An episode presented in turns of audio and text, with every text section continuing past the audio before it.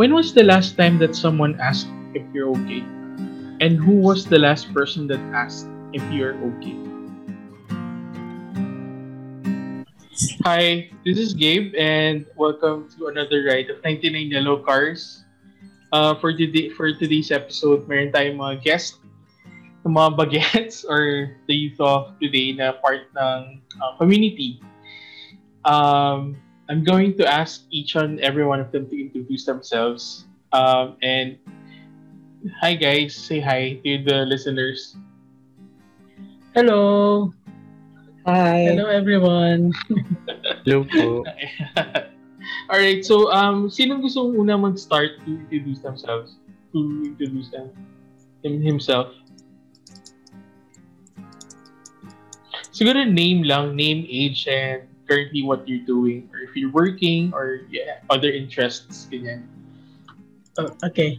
So, siguro ako na lang. Sige. Uh, hello guys. So, my name is Calvin. Uh, I'm 25 years old. Currently working and stressed out but still managing life. Ayun, uh, kayo naman guys. thank you. Thank you, Calvin. Thank you. Hi, ako nga po pala si Charles Gervel Santos. 19 years old, UP Diliman Theater student. At eto, ang ang current ano ko ngayon, um, still studying sa ngayon, sem break muna. Ah, sem dito ako. Ah, ah, Ah, okay. Sige. ngayong week. Alright, thank you, Charles. Uh, sige, I'm next. Uh, I'm my name is Martin Anthony Polancos, and I am 24 years old, and I work as a creative designer for a UK client. Shala. Alright. Wow! Thank you, Martin. Hi, I'm San and I'm 24 years old and I'm currently working in an academic institution.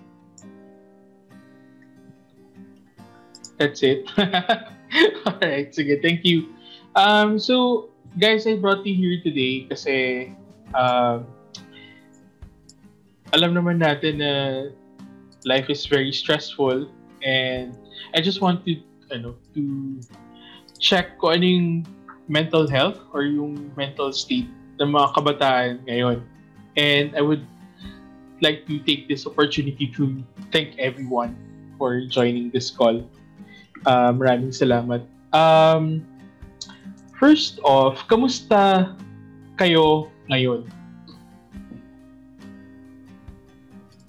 Hmm, it's a hard question. Uh, um, siguro for me, uh, nandun ako sa part na parang limbo. Nothing good, na, uh, hindi naman masama, hindi rin maganda. It's just that parang, ano, uh, surviving, thriving, yeah, yung ganun, ganun bang part ng buhay na still uh, still grateful na may work uh, kahit may pandemic um, but alam mo yun na may kaba na Mm-hmm. may kaba pa rin na takot na magkaroon ng sakit or alam mo yun Right. Ga- ganong kind of feeling for me Okay, thanks Martin. Ah, okay. Sige, ako naman. Ah, wait lang. Ano ulit yung question? Sorry. Nag-mental block ako. Sorry. The question is, kamusta ka ngayon? Okay. So sa current situation ko, I'm doing good. A lot of opportunities are coming kahit kahit sa situation ng ng mundo. Pero at the start of the pandemic, it's really hard to adjust kasi I'm a social person kasi eh. Uh, well, inclined din with my work. Uh, I do interaction with ay, yun, basically, I work in an academic institution. So, I interact with students, faculties, staff, and uh, researchers and what. Uh, basically, what I do is talk and communicate with people. so, when the pandemic hit, ayun, uh, though I've experienced naman na before uh, communicating with people via email or chat, Facebook, uh, it's different pa rin yung actual interface with the people. I mean, uh, yun, uh, ang sad lang, naputol yung ganong lifestyle. And yun, interruption, interruption with my lifestyle kasi ako yung person na kahit na walang gagawin, uh, I mean, after work is naglalakad-lakad sa mall kasi near lang sa work ko is, is isang mall and uh, looking at things, observing people, ayun, Mhm. uh, it was a really big adjustment during the start of the pandemic. Pero uh, during the pandemic, yun nga, I learned how to uh, accept my current fate for Yeah. the meantime na every almost everything is virtual. I mean, I haven't seen my work workmates si- since the start of the pandemic. Uh, most uh, medyo pili lang yung friends naman na nami-meet ko during pandemic. I mean, of course, uh, takot pa rin sa magkaroon ng contact with the virus, kailangan mag-ingat-ingat. And ayun, though ganun yung negative impact nung nung pandemic, uh, medyo may mga okay factors din like dito sa house, medyo naging ka-close ko yung parents ko, Yes. mga brothers and sisters ko. I Right. mean, nakikita ko sila or I mean, na-study ko yung paano sila kumilos kasi before most of, ah, before kasi 8 to 5 nasa workplace ka and then pag the, minsan after ng work gagala ka or pupunta ka or makikipag-meet ka with friends out or, and then uwi ka na lang ng gabi and Right. ayun today halo ah, since the pandemic started yun nga breakfast lunch dinner ko sila nakakasama And one thing din yon na good effect din sa sa family ko or sa akin with my family. Pero yun, struggling pa din during the pandemic kasi I've experienced a lot. Almost ilan na ba? Magdadalawang taon na ba tayong nakapa, nakaganitong situation. One and a half. Ayun. Yeah, still adjusting and hoping na mag-okay na and mag-back to normal na ulit lahat. So right. Parang ang dami ko nasabi, sorry. It's okay. Thanks, Calvin. ayun, ayun. Thank you, thank you. Charles, San? Ako ba muna? Sige. Okay, sige. So, ako, kumusta naman ako? Um, sa ngayon, pa, ano lang naman, medyo okay-okay naman, pero hab, pero minsan kasi may mga times na tuwing gabi, nagkakaroon ako ng um, parang depression tuwing gabi. Um, may mga times na umiiyak ako mag-isa na hindi alam ng magulang ko. Kasi kasi um, pa- parang ano kasi na ang daming nakapanibago na bagay. Meron kasi akong mga problems na hindi ko kayang sabihin sa kanila. Mhm. At um, for example, yung etong pandemic na ito, kasi ang daming nasira nung pandemic talaga sa buhay ko noon eh. Kasi yung face yung ano face to face pa sa class, napaka-active ko noon. Mhm. Tapos as in naka, nakakasabay ako sa mga kaklase ko. Um, meron kasi kapag face to face kasi kaya mong makipag-interact sa mga kaklase mo, kaya mong makahingi ng tulong kahit kasi ano kasama mo sila eh. Eh sa ngayon parang ang nangyari na lang ay kanya-kanya na ng ng gawain, parang hindi na nagkakaroon ng contact sa mga friends at ayun. Actually yung pandemic din ano eh parang ang dami yung na-trigger na ano na tawag ba to na basta na parang naka-trigger siya ng ano ng negative thoughts sa isang tao. Kaya parang nagkakaroon na rin ng kasi ako yung dahil sa pandemic nagiging tamad ako haba, parang habang tumatagal mas lalo akong ano, para I'm getting dumber, ganun. Tapos, ano pa? Um, minsan meron akong suicidal thoughts na na ano na big, parang bigla lang pumapasok sa isip ko na paano kung tapusin ko na lang itong lahat ganun para hindi na ma, ma pagod ganun Mhm. parang ang sorry ang dramatic sorry It's okay. yun lang naman Sorry to hear that, Charles, and I understand what you're going through. Uh, if you need anyone to talk to, andito naman kaming what, apat. Uh, but I can relate din. I've had uh, experience the same. Uh, if you want, we could talk about that siguro off off the off the record. And we're here na lang. We're here for you. We we are here. Okay? Just hang on. Okay. Thank you, Charles. Yes. San? So, so far, hindi ko kinakaya yung mga nangyayari.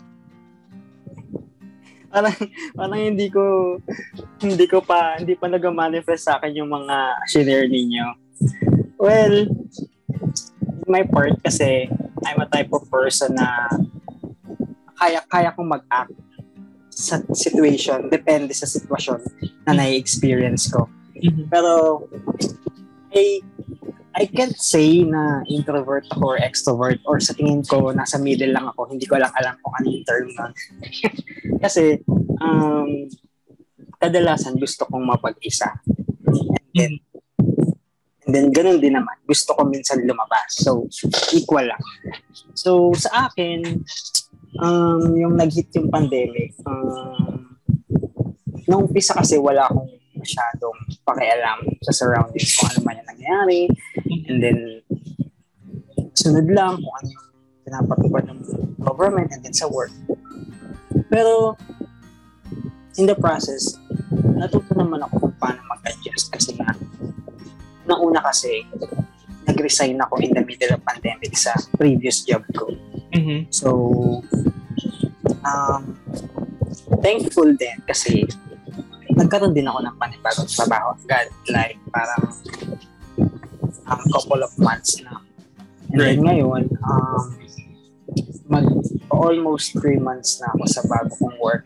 And then, mas happier ako compared doon sa isa kasi nga, um, medyo mas na-handle ko dito kasi maganda yung setting ng ng work and then yung environment. And then, tungkol naman sa personality or psychological aspect, siguro, yung nagtitrigger lang siguro sa akin.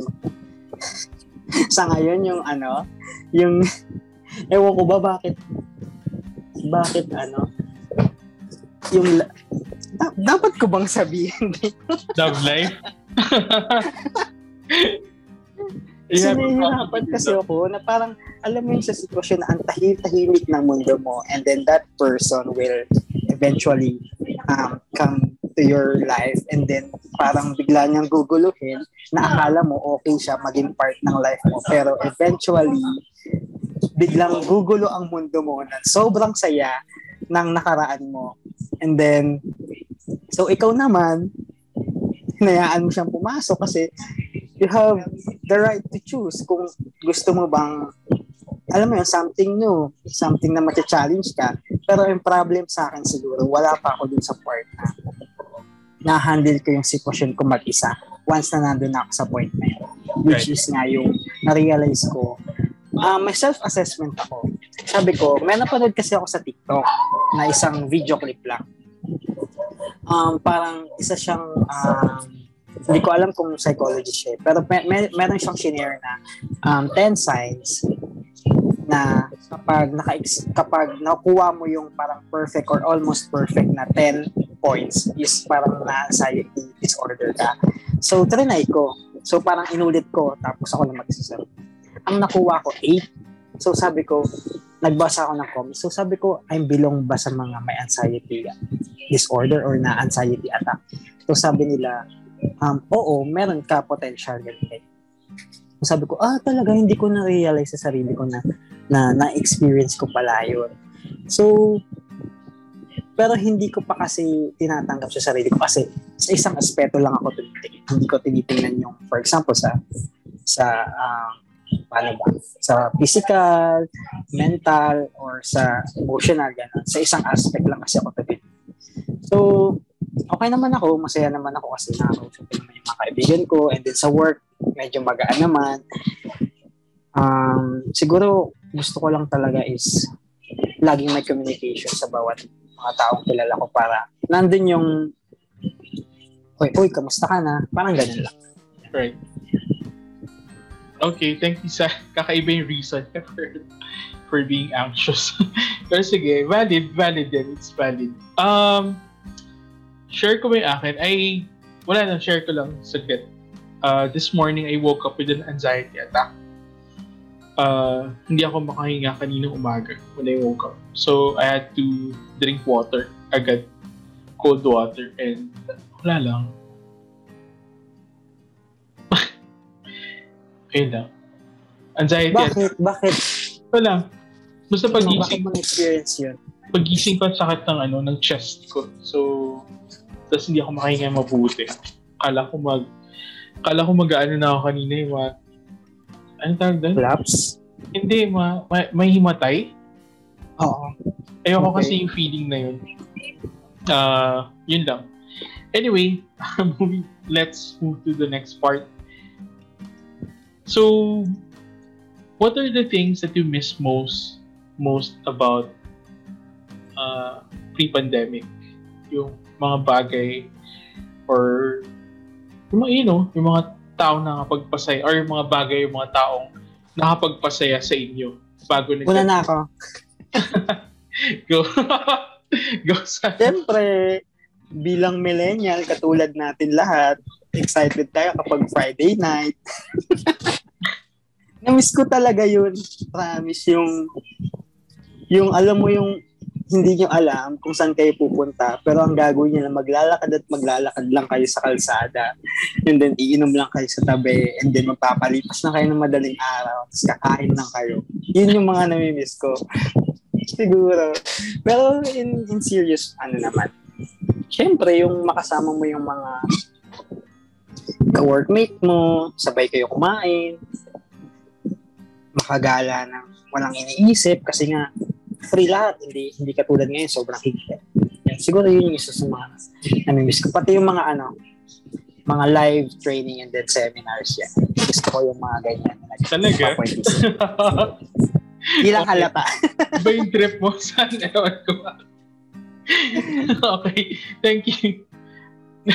Anyone else? Ah, ako Yeah. naman. Thanks. Siguro yun, same same with din with sa sinabi ni Sad yun. Uh, looking forward ako every week tuwing Friday. Kasi that's the time na that's the time na may mga magchat-chat na sa'yo, mga friends mo. Uy, nasan ka? Ganyan, ganyan. Where are you? I mean, pwede ka ba punta tayo sa ganito, ganyan. Yung mga yung mga out of the blue uh, ayaan na na na ano ng kung I mean na experience namin noon. Ah yun yung masayang masayang bonding with your friends eh yung mga biglaan talaga. Mm-mm. and ayun nga since I'm in an academic uh, institution yon same thing din with San na miss ko yung mga trainings seminars workshops.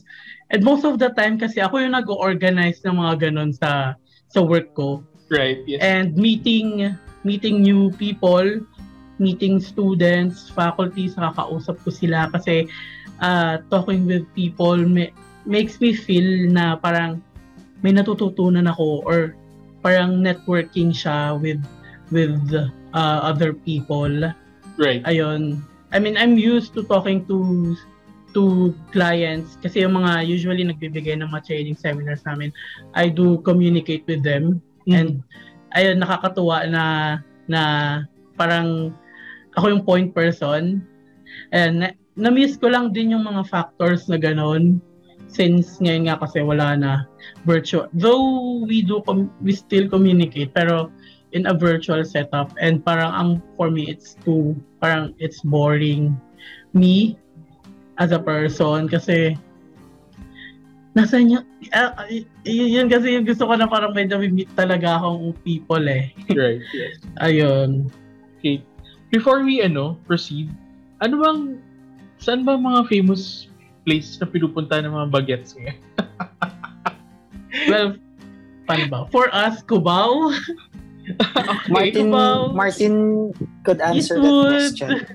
Well, well, um, dip- it depends sa, uh, it depends sa social class mo. Tarot. Depende kasi, um, Grabe, may classification. we have Timog, which is, uh, yun, maganda doon. Maraming bar, maraming clubs, maraming kainan.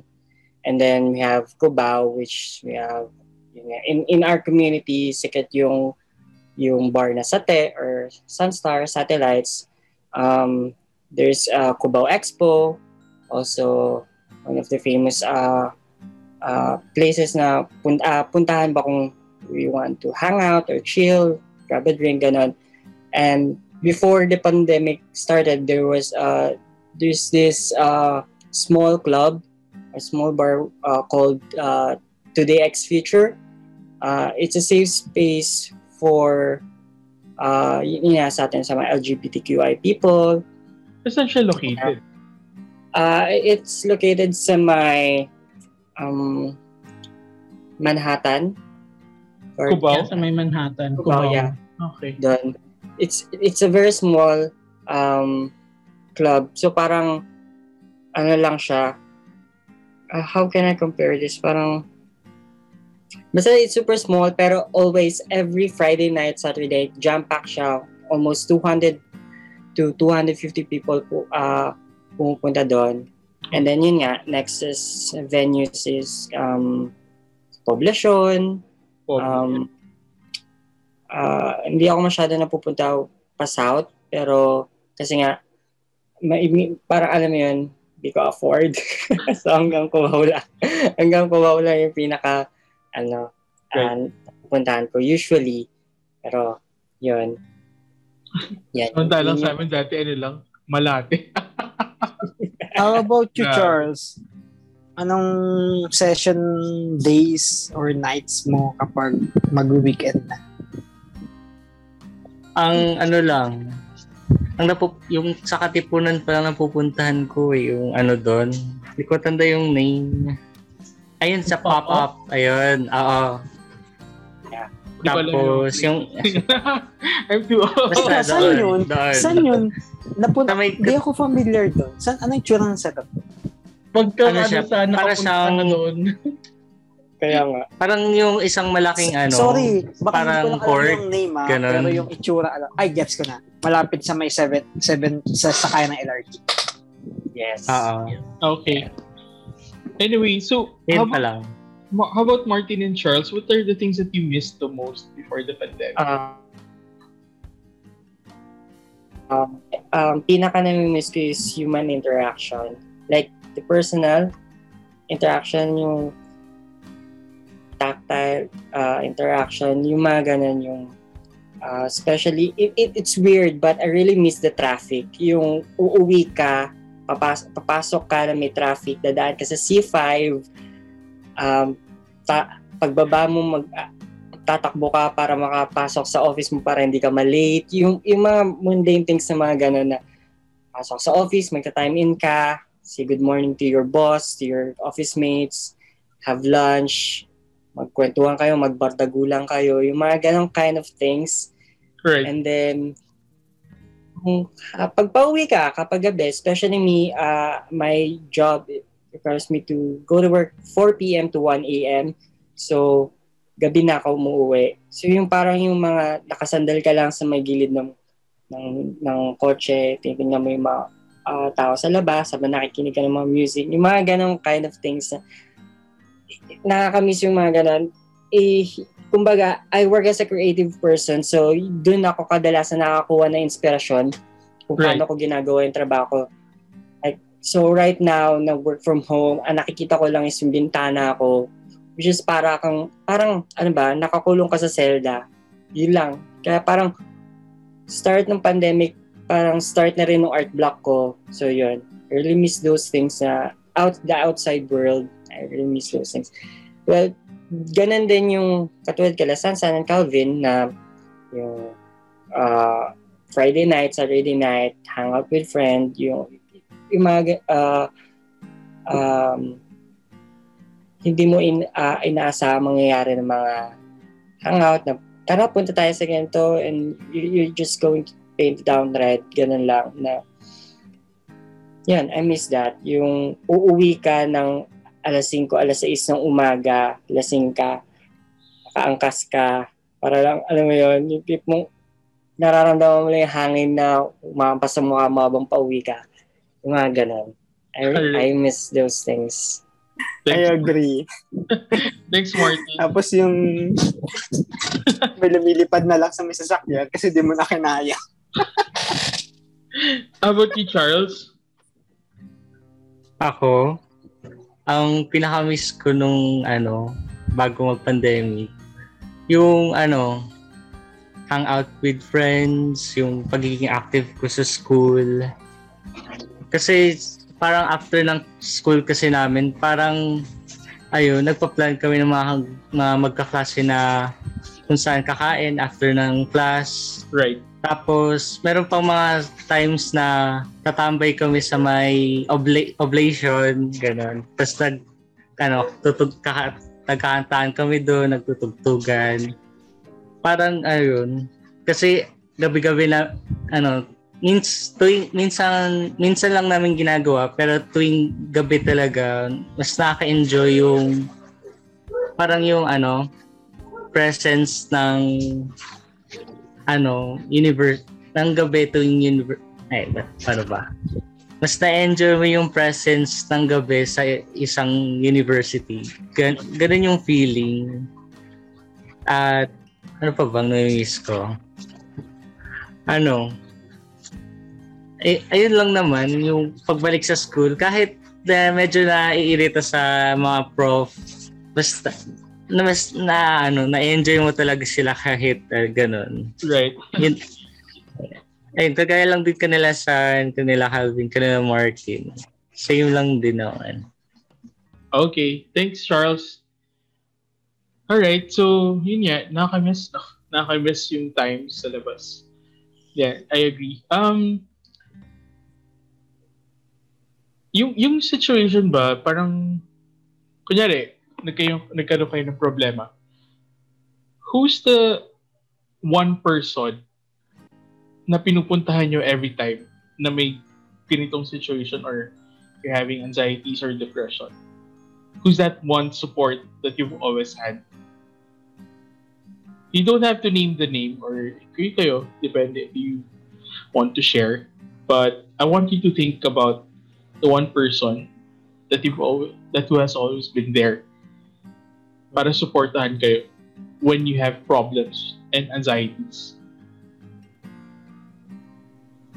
Um, siguro for me, uh, my mom.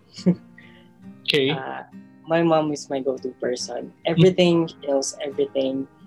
Uh, kung, kung ano yung problema ko sa work, kung anong problema ko sa love life, sinong mga nakasex ko, she knows everything. I to, I tell her everything. Like, alam mo yon it's weird. It's weird na she knows that. But one thing I like uh, about her is yung she listens. She listens. Hindi, hindi, hindi siya magsasuggest ng kahit ano na I do this, I do that. No, but she listens. right. Siya, kaya siya yung naging go-to person ko. Parang, um, yun nga, previously, uh, I asked for a promotion din sa company ko, but they declined to say that I still have to wait for another year to get my promotion. I was so frustrated noon na parang gusto kong mag-resign, but yun, nasa middle tayo ng pandemic, so I can't. So yung frustrations ko, sinabi ko lang kay mami, sige go, umiyak ka, magalit ka, pakinggan lang kita. Ganyan, ganyan. Even doon yung sa lately na uh, yung nakadate ko na guy, um, although we had, uh, ang ganda ng run namin, ng yung first few months namin, pero yun nga, we drifted apart sa mother ko rin yun, kwento, kwento ko rin, kwento ko rin yun sa nanay ko.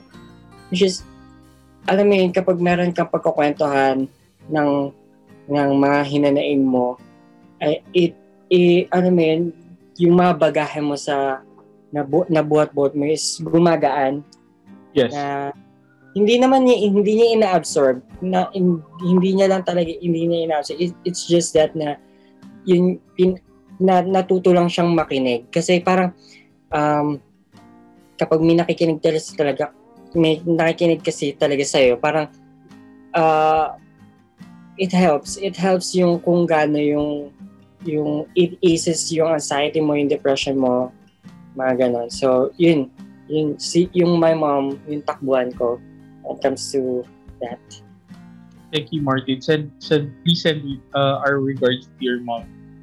Thank you. Next. Thank you. Ah, ako naman siguro. Yes. Ah, ayun, gusto ko lang sabihin na ayun.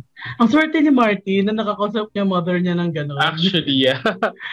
And I would love to talk about that even ayun, with my parents. If kahit hindi man sa parents, at least sa mga kapatid ko, ganyan. Pero wala, ayun. Ang yun, yung pinaka go-to person ko right now is yung best friend ko talaga siya since college.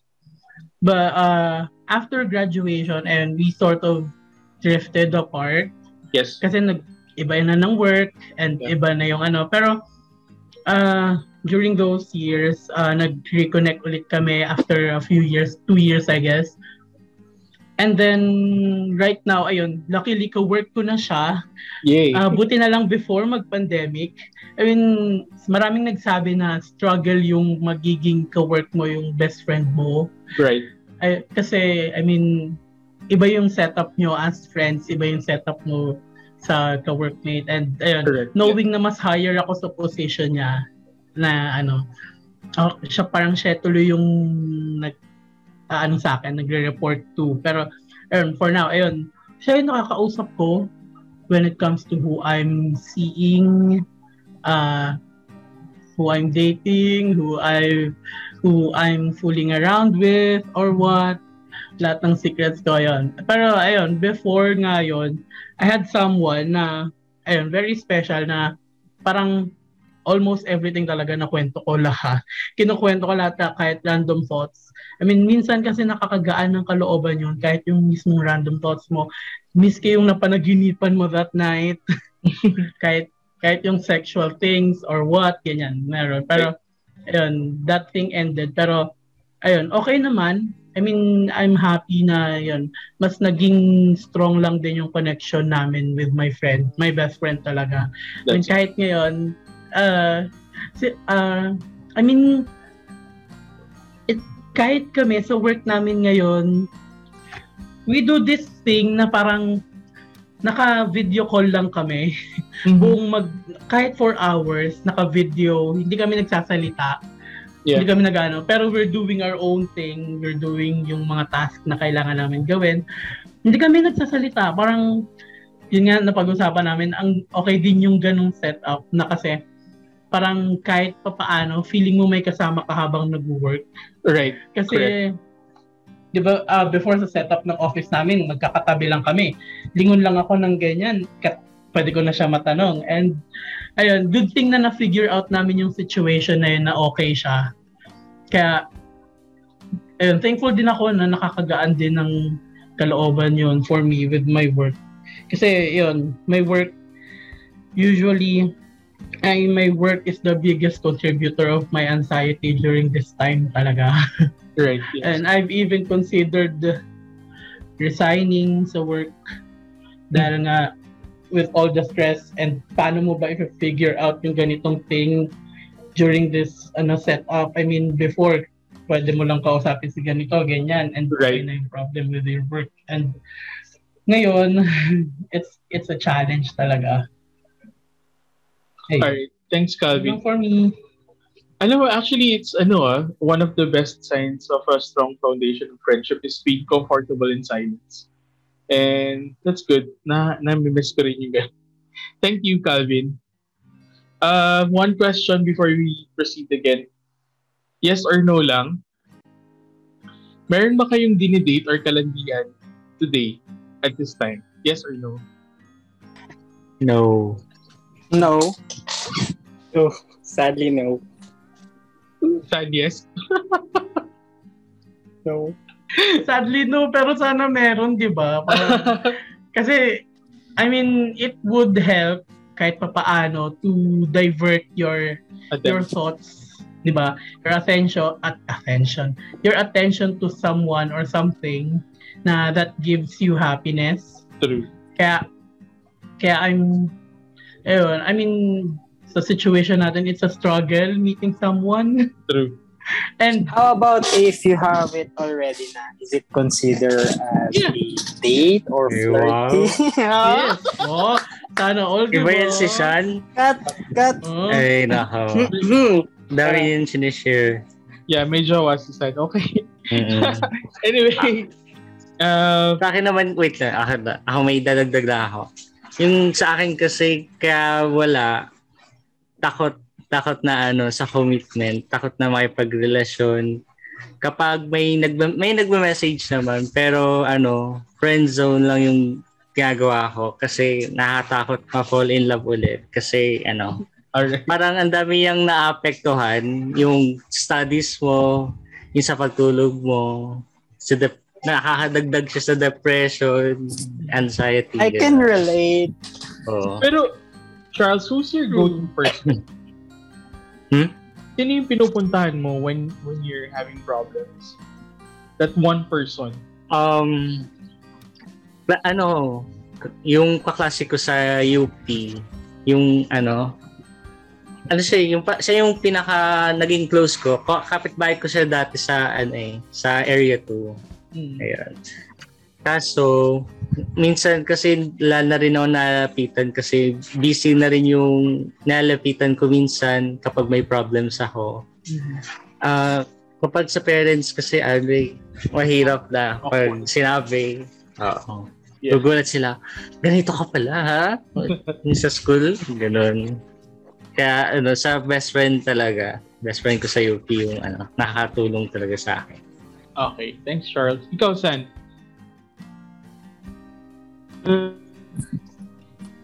Besides your jowa, Sa akin? yung lalapitan mo? Grabe. cut yan ah, cut. joke. joke. Um, kasi ano eh, um, yung life ko kasi before is ibang iba. Meron kasi akong best friend na since since grade 1, best friend ko siya hanggang ngayon. Pero nga, simula nung nag-explore tayo sa mundong to, nag-iba kasi hindi niya pwede malaman yung sitwasyon or yung position ko. So parang, kasi di ba parang alam niyo naman lahat na I'm a religious person. And then, alam niyo yung yung life ko. So, parang, ayun, um, medyo nagkaroon na ng gap. Tapos, yung mga personal matters na, ano, lalo na kapag sa Ba't kasi puro napupunta sa love life lagi yung ano, no? Bakit magana? Puntahan natin yan mamaya. Actually, ang madalas kong nakakausap lang talaga si Calvin. Siya lang. Siya lang talaga. Sa ngayon. Pag mga kalokohan. Kasi ano eh, parang wala. Siya na lang yung ano, siya lang yung mas na sa mga kung ano-ano mang wala kakwentahan, kakwentahan na pag-usap or minsan sa seryoso. Pero syempre, may mga secrets pa rin na dapat hindi malaman. Uh, Ayan. I'm happy na ano, meron kayong go-to person na ganyan. I'm I'm ano, I'm glad. Um so let's dive deeper. Medyo kind of serious. It's a it's a serious Wow. question pero ano. Pero it's okay if hindi yung sagutin. It's okay Mhm. if sagutin niyo. Uh when was the last time that someone asked if you're okay?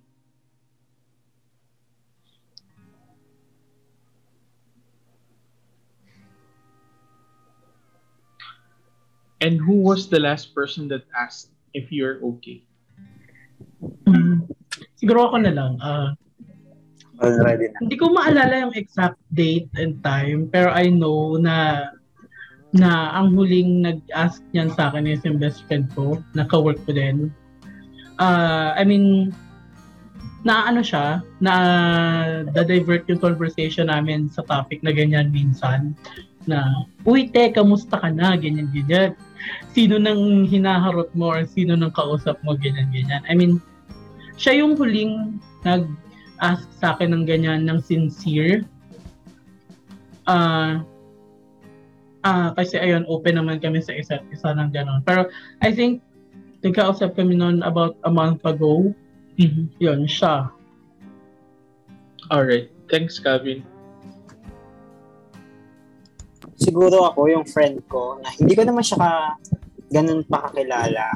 Pero nagkaroon kami ng mutual understanding. Hindi, hindi, ano ah, hindi, hindi meaning ng mutual understanding. I mean, yung connection na nagkakaintindihan kami kung ano yung nangyayari sa life namin. Kasi meron siyang sense na natutuwa kasi ako sa mga tao na nakakabasa sila ng picture and then na-interpret nila kung ano yung nararamdaman mo. Ang lalim masyado na. Like for example, magpo-post ka ng something senti na, na picture or icon or music, bigla na lang sa'yo may mag-message na, uy, para, kasi parang they feel or he or she feel feels that may something wrong sa'yo kaya ka nagpo-post ng gano'n. So parang natutuwa ako sa ganong tao. So yun siya, nang, nangamusta siya sa akin. Tapos yun, ang problem lang, hindi talaga ako ma-open kasi na tao sa mga uh, well, kakilala ko sila, friends ko sila, pero hindi talaga ako nag-open ng mga personality. Sabay, ayun, okay lang ako, ganyan-ganyan. Yeah, siya, siya, yung tao. Okay, sige. Thanks, San.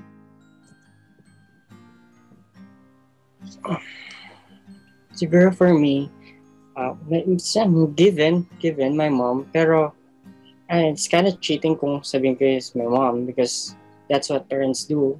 Tanongin ka kung okay ka.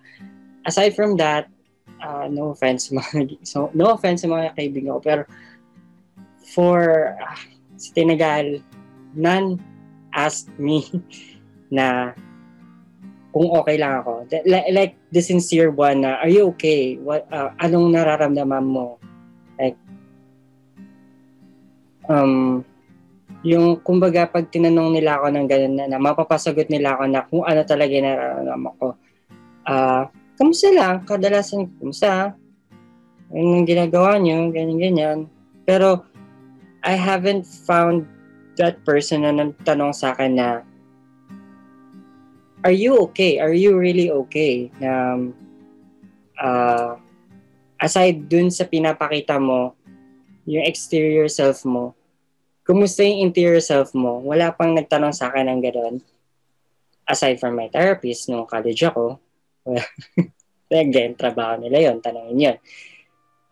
Uh, I have a lot of friends um, na I have a lot of friends pero uh, I haven't found that kind of person, uh, that friend na tinanong ako na, am I okay? Um, even my close friends, hindi rin naman kami ganun na, alam mo yun, tiyataw namin yung, I don't know why, pero, yun, I haven't found anyone na nagtanong sa akin ng ganun. It's kind of sad. It's kind of sad for my, for me kasi I'm uh, somehow I'm I, I like being alone. So, alam mo yan, na kaya ko mapag-isa, kaya kong ganyan, na parang sa tinagata ganun, ganun yung facade, na, uh, ganun yung ginagawa ko na parang wala na taong nagtatanong sa akin kung okay pa ako. Kasi nga, nasanay sila na ah, kaya ni Martin mapag-isa, kaya niya ng ganyan. So, why bother asking kasi kaya naman niya pala. Uh, but I do appreciate kapag kinukumusta nila ako na parang uh, tara, harap tayo, ganyan, ganyan. It, it helps, it helps. Pero parang yung someone na yung tatanong ka on that kind uh, ng mas malalim pa doon. Yan. I don't know. Sorry. it's okay. Um, thank you for sharing that, Martin. Uh, sorry if Uh, you'd be okay. We're, we're here if you just need anyone.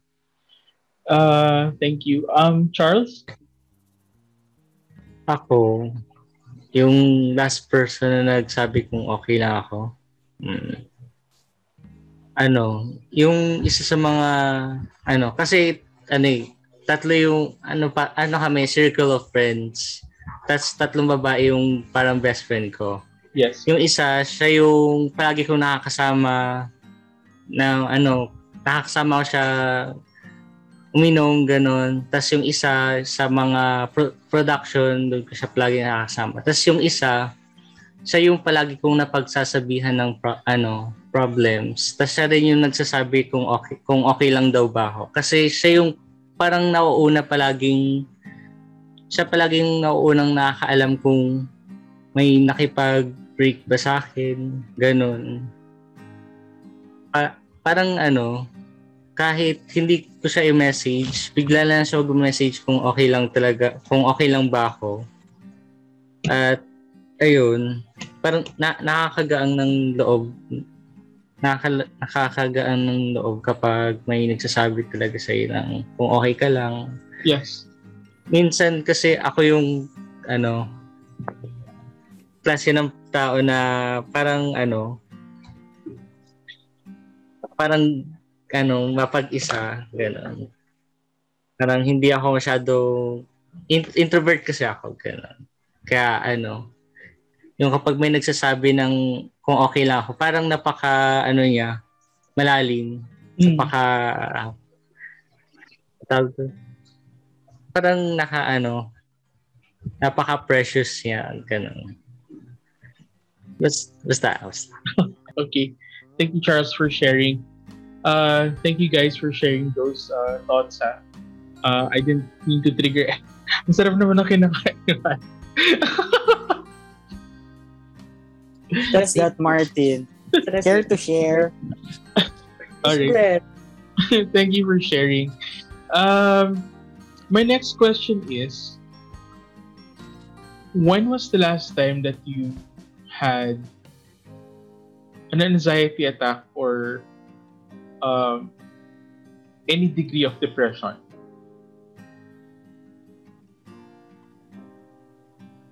And what was the trigger? Ako muna Yes. ano yung break up sa ex sa first ex ko Recently. hindi ano nung 2020 pa Okay. Are you okay Ay, yung- to discuss about it? oh okay naman kasi nakapag move on na rin naman Okay. Um, kasi ang problem kasi sa akin noon, yung parang first time ko kasi may love noon. Hindi ko alam kung ano yung gagawin. Kasi palagi mo iniisip kung ano yung nangyayari sa mahal mo. Yes. Tapos, yung dumating yung pandemic, medyo naging cold na siya. Ganun. Tapos, habang tumatagal, parang ako na lang yung naghahabol. Mhm. Tapos hanggang sa bigla niyang sinabi na na mag-break na daw kami kasi um, ang da- dami daw problema na baka daw madamay ako sa mga problem niya, magalit din daw siya sa akin. Mhm. Tapos, ayun, wala naman akong magagawa kasi ayoko naman pilitin ng isang tao na ayaw niya na. Yeah. Kaya, ayun, grabe talaga yung ano ko nun, anxiety attack. Umabot siya ng four months. Umabot tama four months yung anxiety attack ko bago ako makapag-move on. Alright. Are you okay na? Mm, Okay. That's good. okay naman. Thank you, Charles. Mhm. Siguro, ah, sige, I'm next. Ah, siguro for me, ah, ah, tanda ko yun, wait lang, nasa kailan yun? That was January. January, This year? January 8. January 8. Ah, hindi, actually ano, January 7 ng gabi. Um, that was my lowest point this year lang kasi uh, unexpectedly nag-away kami ng father ko. Uh, I, uh, I- so ito yung scenario, kwento ko yung scenario. I was working, so tit- ay, yung kwarto ko pa sa kabila. So, yun. Martin. Wait Yes. na. Are you okay to discuss this? Yes, yes. Okay. Um, um, yun nga, ah, so yung bahay kasi namin is mostly wood. So, ah, kapag may loud noise, rinig sa buong bahay. Mhm. So, that time, my father was drunk and then she was, ay, she, I mean, he was screaming sa TV screen. Alam mo yun, kapag lasing na yung tao, parang kung ano na yung sinasabi. And that time, I was in the middle of a client call. So, sabi ko, ah, nag, ah, naman nasa client call ako. Nag-apologize ako kasi, ah, yun nga, yung background, eh, background is masyadong maingay. So, after the client call, ah, bumaba ako para sa ah, di, can you lower your voice kapag galit ka or para kasi naririnig ko, ay naririnig ng kliyente yung, yung sigaw mo, yung pagmumura mo. So, Right. it's kinda embarrassing. Right. Eh, sa, hanggang sa nagalit siya sa akin. Kasalanan ko ba na marinig nila? Well, obviously, kasalanan mo kasi ikaw yung sumisigaw. So, ginanong, ginanong ko siya. So, ano, medyo, medyo, medyo naano ko siya. Ganon. Um, hanggang sa sinisigawan niya na ako, nag-away na kami and everything like that. Hanggang sa dumating yung point na parang kausa, sinabihan ako ng mama ko na kausapin ko siya pa yun, ah, kausapin ko siya, iti, ah, parang patigilin ko siya sa galit niya hanggang sa out of nowhere, um, kasalanan ko rin naman kasi ako yung gumawa ng first move. Nasampal ko yung tatay ko. Nasampal ko siya. Like, sobrang inis ko sa kanya kasi sobrang stupid ng rason niya na kasalanan ko ba na maingay ako. Sabi ko, of course, kasalanan mo sa ganyan. Kasi nasampal ko siya and then after that, syempre, reaction niya, to hit back. So, dad, he hit me back at least four times. Like, my dad, mekaniko siya. So, mabigat yung kamay niya. Kasi bumubuhat siya ng mga ng parts ng kotse. So, imagine being punched in the face like that four times. So, I don't know, uh, nung, nung away namin, that, that, that's my, uh, that's my lowest point. Kasi, alam mo yung embarrassment na rinig sa kabilang bahay, sa mga kapitbahay and everything like that. And then, I was in the middle of work, basag yung labi ko and everything like that. Naka-braces pa ako, so pag sinapak ka na may braces ka, yung, yung gums mo and everything like that, sasabog. After that, nung away namin, nag-emergency leave kagad ako kasi I can't function nun. Um, I was crying the whole night. Um, sinarado ko yung pinto ko, nilak ko. Tinulak ko yung drawer ko para walang makapasok. Even my mom, para walang makasok. So I was crying. I was crying so hard na hindi ko alam. Again, kasalanan ko rin ah, kasi hindi ko dapat ginawa yun. Sinampal ko siya. I mean, di ba, ang bastos. For my, na, na, ang bastos, nabastusan ako sa sarili ko kasi bakit ko ginawa yun? I should have, alam mo yun, parang I should have, yung, ako na yung nag-back out dapat, pero I don't know, maybe I was I was at my lowest and kasi nga, syempre, uh, how do I put this? Um, basta, alam mo yung away, sorry, siguro yun na lang kasi medyo sensitive na yung other topic. Pero, yun, yun yung lowest point ko. Pero thank goodness na nandun yung mga ate ko. Natawagan ko sila. Kahit na 11 p.m. na ng gabi na yon pumunta pa sila sa bahay para lang gustahin ako. Mhm. Uh, buti nandun, nandun pa rin yung mom ko na ah, somehow pinagtanggol niya ako kay, kay daddy. Yes. Pero yan, ngayon okay na kami, okay na kami ng dad ko. Okay. We uh, we rarely get into fight na, pero yun. Everything's good naman na. Thanks for sharing, Martin, and I hope mag-improve pa yung relationship mo with your dad. Balitaan mo kami. Thank you. Uh, San and Calvin? Ay, okay. ako pala. Ah, ako ba, ah, almost every day naman, nagkakaroon ako ng mini parang anxiety attack. Pero, pero parang ako, ah, the last, sorry, sorry, the last, uh, parang uh, attack episodes, episode ko na ganyan was bef- uh, when the pandemic started. Uh, and uh, I had a lot of sh- parang a lot of problems na parang unfinished business that that time. I mean, uh, uh, parang paano ba? Uh, uh, I had someone parang special that time before pandemic. Pero pero parang uh, nung nagsimula na yung pandemic, it, it all ended. I mean, hindi naman siya nag-start ng saktong pandemic pero before pa siya, parang mga February or January, yun yung boom nung ano, di ba? And then parang I had this thing na parang everyday nag-wake up ako na I'm uncomfortable with myself. I'm uncomfortable uh, doing things with my work, interacting. Kasi parang I feel like, yun nga, uh, parang na-invalidate ako as a person. Kasi parang, parang I feel like hindi ako, were, hindi naman ano, yeah, parang na-invalidate lang ako as a person kasi parang I'm not something enough Right. with that person.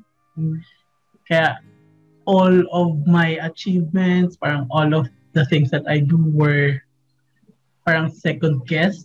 Pero ako lang yun. Right. ako lang yun. Pero that time, ayun, uh, it was the darkest time of my life. Uh, I wake up every day in the morning, at night, na umiiyak. At, but at the same time, yun, lock, nag-lockdown. Yes. And, uh, wa- hindi ko naman makausap yung mga tao dito sa amin. I mean, I had to do that uh, secretly. Right. Yes. Tapos, uh, ayun, that was the hardest thing that I've been through so far.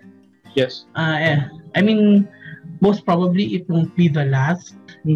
I mean, ayun nga sabi ko sa sarili ko, I will prepare for that moment again. Pero who knows? I mean, nobody is is ano naman, 'di ba? Parang nobody is parang prepared talaga sa ganong situation when it comes. Yes. You're I right. mean, before before uh uh ayun, may mga certain things sa plans na hindi natuloy. Right. Kasi during the pandemic, I mean, I have plans to go out of the country, to travel.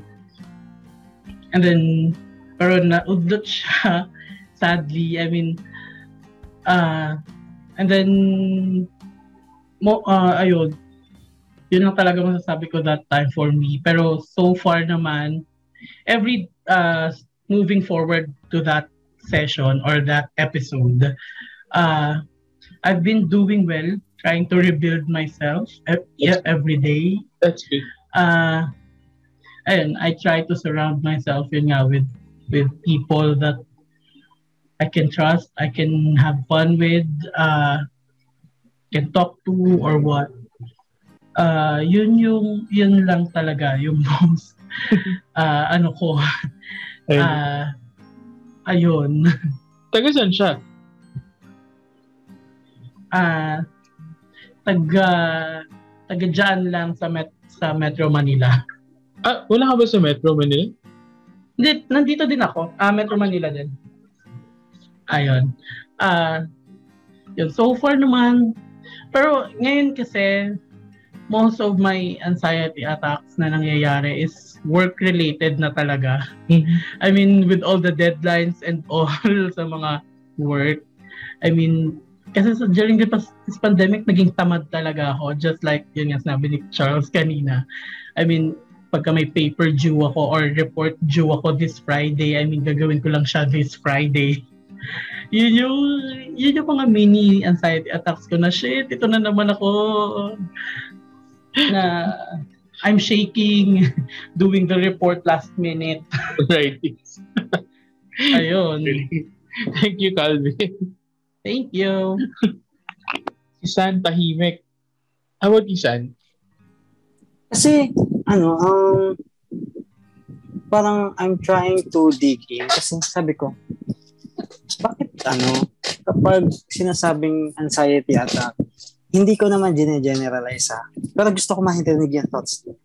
Bakit parang ang nagiging um, center point lagi is nung about sa special someone, love life. Hindi ko hindi ko kasi masyadong maintindihan. Tapos nagre-research nga ako while having this ano, conversation. Na-experience ko tong mga to. At masasabi ko na doon din ako sa side na about sa love. About sa love. So, ayun. Anong thoughts nyo doon? Bakit bakit ganun? Hindi hindi nothing to your ano, family, ganyan ganyan. Parang lagi tayo sa sa point na sa side na love, parang ganyan. Ah, well, I have an answer for that kasi based on dun sa mga nabasa ko, I mean, it's not wrong naman na magka-anxiety ka sa dahil sa special someone. Pero kasi, sa panahon ngayon, sa mga panahon ngayon, mas bata sa atin, mga sa edad natin, we always na parang kinokorrelate na pag may special someone ka, mawala siya, ansa atake ka na anxiety mo. Parang, we, parang people always na parang love life will complete you. No. Charot. I mean, yan. Kasi imagine mo, if you're not complete, if you're not happy, if you're not satisfied kung ano ka, and then pumasok ka sa relationship, malamang sa malamang magkaka-anxiety ka or magkaka-depression ka once na gumuho yun or magka masira yun. So, again, I've felt that. Parang, alam mo yun, ma, uh, paano ko pag wala siya, pa- paano ko wala pa rin akong jowa. Sometimes, sometimes yun yung hinain ko. Makikita niyo naman sa mga post ko. To 25 na ako, wala pa akong jowa. It's, an, uh, it's, yun yun, parang nabubulag tayo na yun lang, love life will solve the problem. Love will solve all all problem in the world. Pero hindi. Kaya parang yun nga, the mo, sobrang focus natin na magka, ma, makahanap tayo ng special someone natin na nadi-disappoint na natin yung sarili natin na dahil hindi natin mak- makuha yung ganyan, si ganyan, di, di tayo pinapansin na ganyan na ah, ang, ah, hindi natin napapansin, since sasira na natin yung sarili natin, yung mental health natin. So, yun. For me, that's my answer.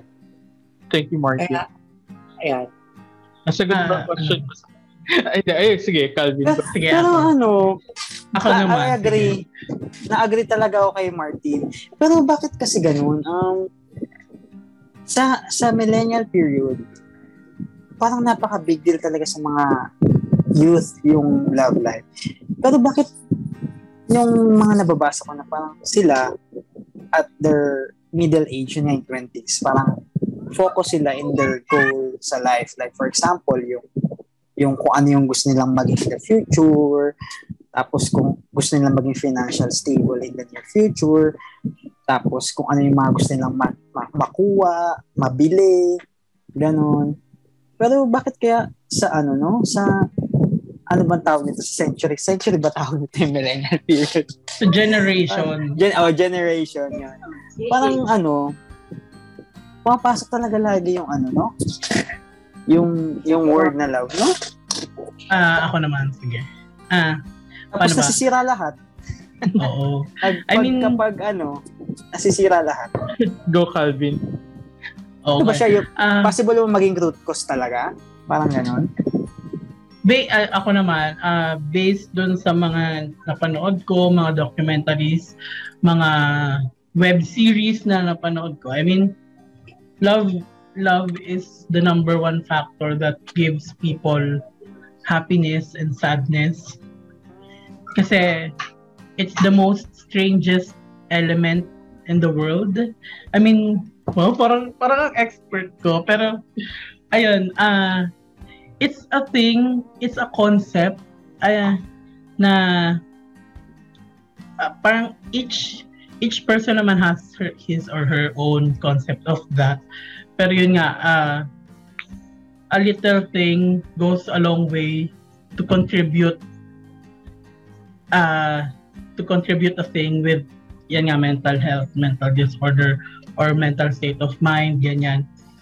Uh, lalo na ngayon yun nga sa generation natin, uh, we're pressured by by the la, by the last generation something ayun nga yung sabi nga nila na we grew up pressured by the people that uh, that tried to to build us tried to give us a, be- a better future. That's why parang kunwari yung mga magulang natin right now is usually mga baby boomers ganyan. Or boomers sila. Uh, uh, they're the generations that worked hard to develop what we had have now. That's why parang sa generation ng millennials, uh, we're all under pressure na to take advantage what we ha- what they've accomplished. Uh, parang ganoon, uh, kaya nga yung sinasabi na napapressure tayo na yun nga, mag-asawa or magka-relationship kaya yun yung factor na nakaka-affect talaga. Uh, ayun, for me, yun yung, yun lang basically yung alam ko for that thing. Pero I mean, hopefully, yun nga, meron nga tayong expert talaga. Pero, ayun, love talaga is a, is the strangest thing, the most powerful thing that we have on this planet. ba in this universe or what? Thank you, Calvin. Um, actually, I, I just want to put my two cents there. Uh, it's not the baby boomers who forced it sa inyo. I think it's my generation. Um, my generation is Generation X. Yeah, it, Uh, kasi yung generation namin was ano, actually deprived of love from the baby boomers. Yung parents namin grew up after the war. Uh, so, yung affection, hindi namin nakuha sa kanila. And it's a, I think it's a generation thing na we're trying to project, or yung generation is trying to project that importance or putting that importance to love and they're projecting it to the younger generations, which is unfortunately kayo. so, yun lang. I think kami yung may kasalanan. Uh, and then, yung baby boomers na before us. Kasi hindi namin naramdaman yun. We were the generation na pinabayaan lang. Uh, we were forced to grow up independently kaagad. Mhm. Kasi nga parang, you know, iwan kami mga magulang. Yung ibang, ano, ah, mga ibang bata ng time ko, iniiwan na lang sa bahay, tapos huwag kayo magpapapasok ng ganyan. Parang ano, basta, maybe it's it's for another discussion. anyway, um, moving on. Um, now that you realize what what causes your uh, anxieties or problems of uh, mentally or emotional emotional problems, how do you cope and what what what are your coping mechanisms?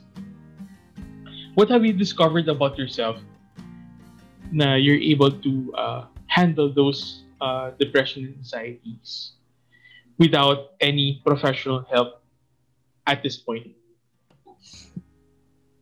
At your age?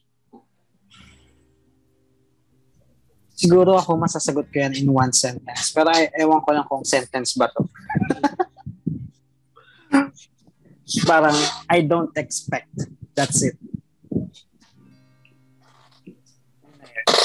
So parang, sige, explain ko na parang, kung ano man yung naibigay ko, hindi ko kaya, hindi ako dapat mag-expect in return.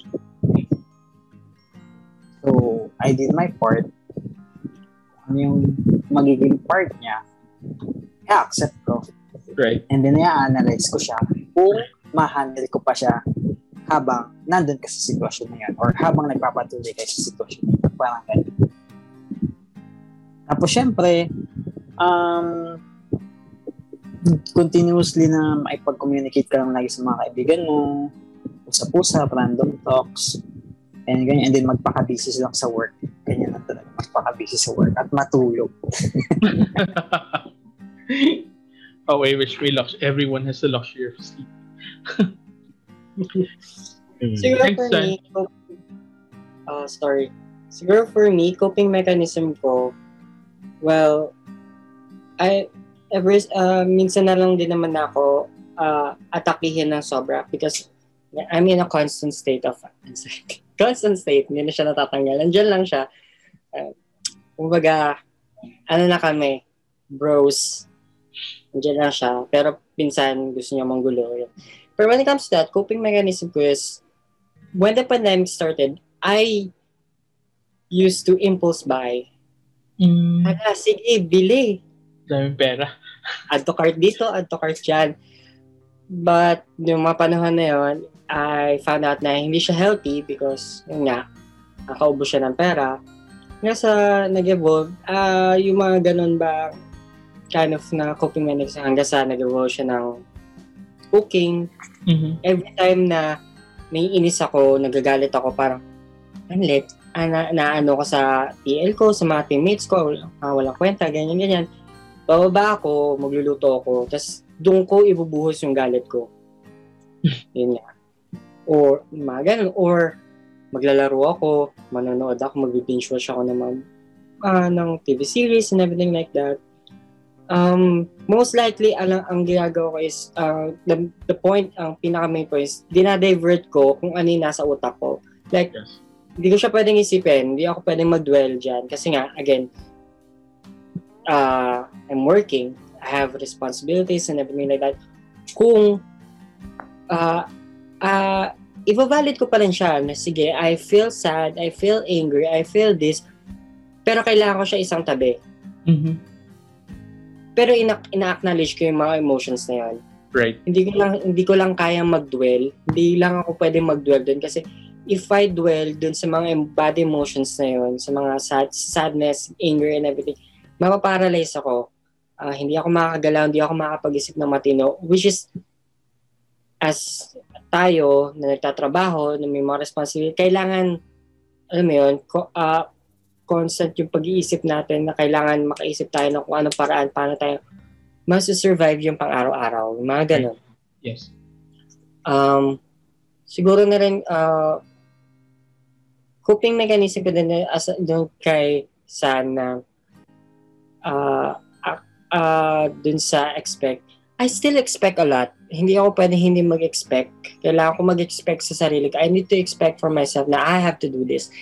I have to uh, get this goal, get this bread, get this whatever um, kailangan ko ma-expect sa sarili ko kasi if I don't expect something from myself or something sa at sa ibang sa ano para kasi I expect my uh, parents to do this I still expect pero not to the point na hindi ako mag-expect sabihin lower the expectation Right. yung tipong ima-match natin yung expectation na so kung anong kayang gawin ng tao so kung anong kayang gawin ng panahon sa atin yun yung ginagawa ko kasi parang um, ito lately na parang do I expect my friends to uh, kumustahin na ako?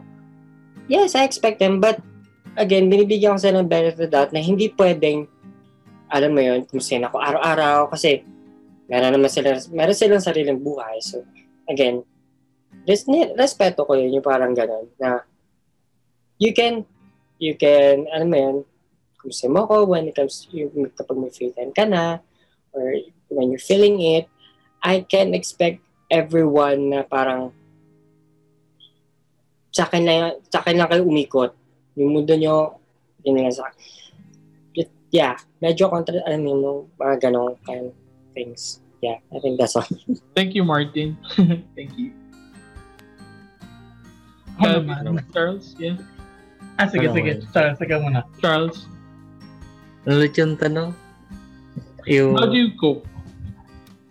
kung, um, ang ginawa ko nun, ano eh, parang after nung, kasi nakapag-usap pa kami nung ex ko nun, yung, parang, ang nangyari nun, parang ako nagising sa katotohanan na ganun pala ang buhay na may darating, may aalis, may mahirap na paparating, parang may obstacle talagang darating sa buhay mo. Mm. Yung school, social life, at marami pang iba.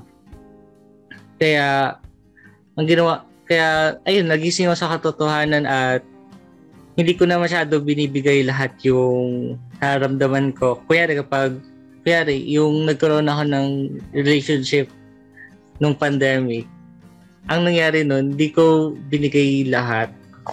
Parang nagtira pa rin ako sa sarili ko. Kaya yung nag-break kami, walang problem. Hindi ako nasaktan ng sobra kagaya nung sa una. Parang, ayun, na kailangan ko mag-mature, hindi yung palagi akong pa-baby. Ganon. Right. Tapos, ang isa sa mga nakatulong sa akin para makaiwas sa mga anxiety attack, um, isang anime na pangalan ay One Piece. ang weird. Ang weird pero ano, ay yung nakatulong promise. Parang doon napunta lahat nung ano, attention ko. Hindi na hindi na masyadong problematic sa buhay. Ganun. Pero syempre nakapag-aral pa rin ako. Basta, basta hindi ko maintindihan.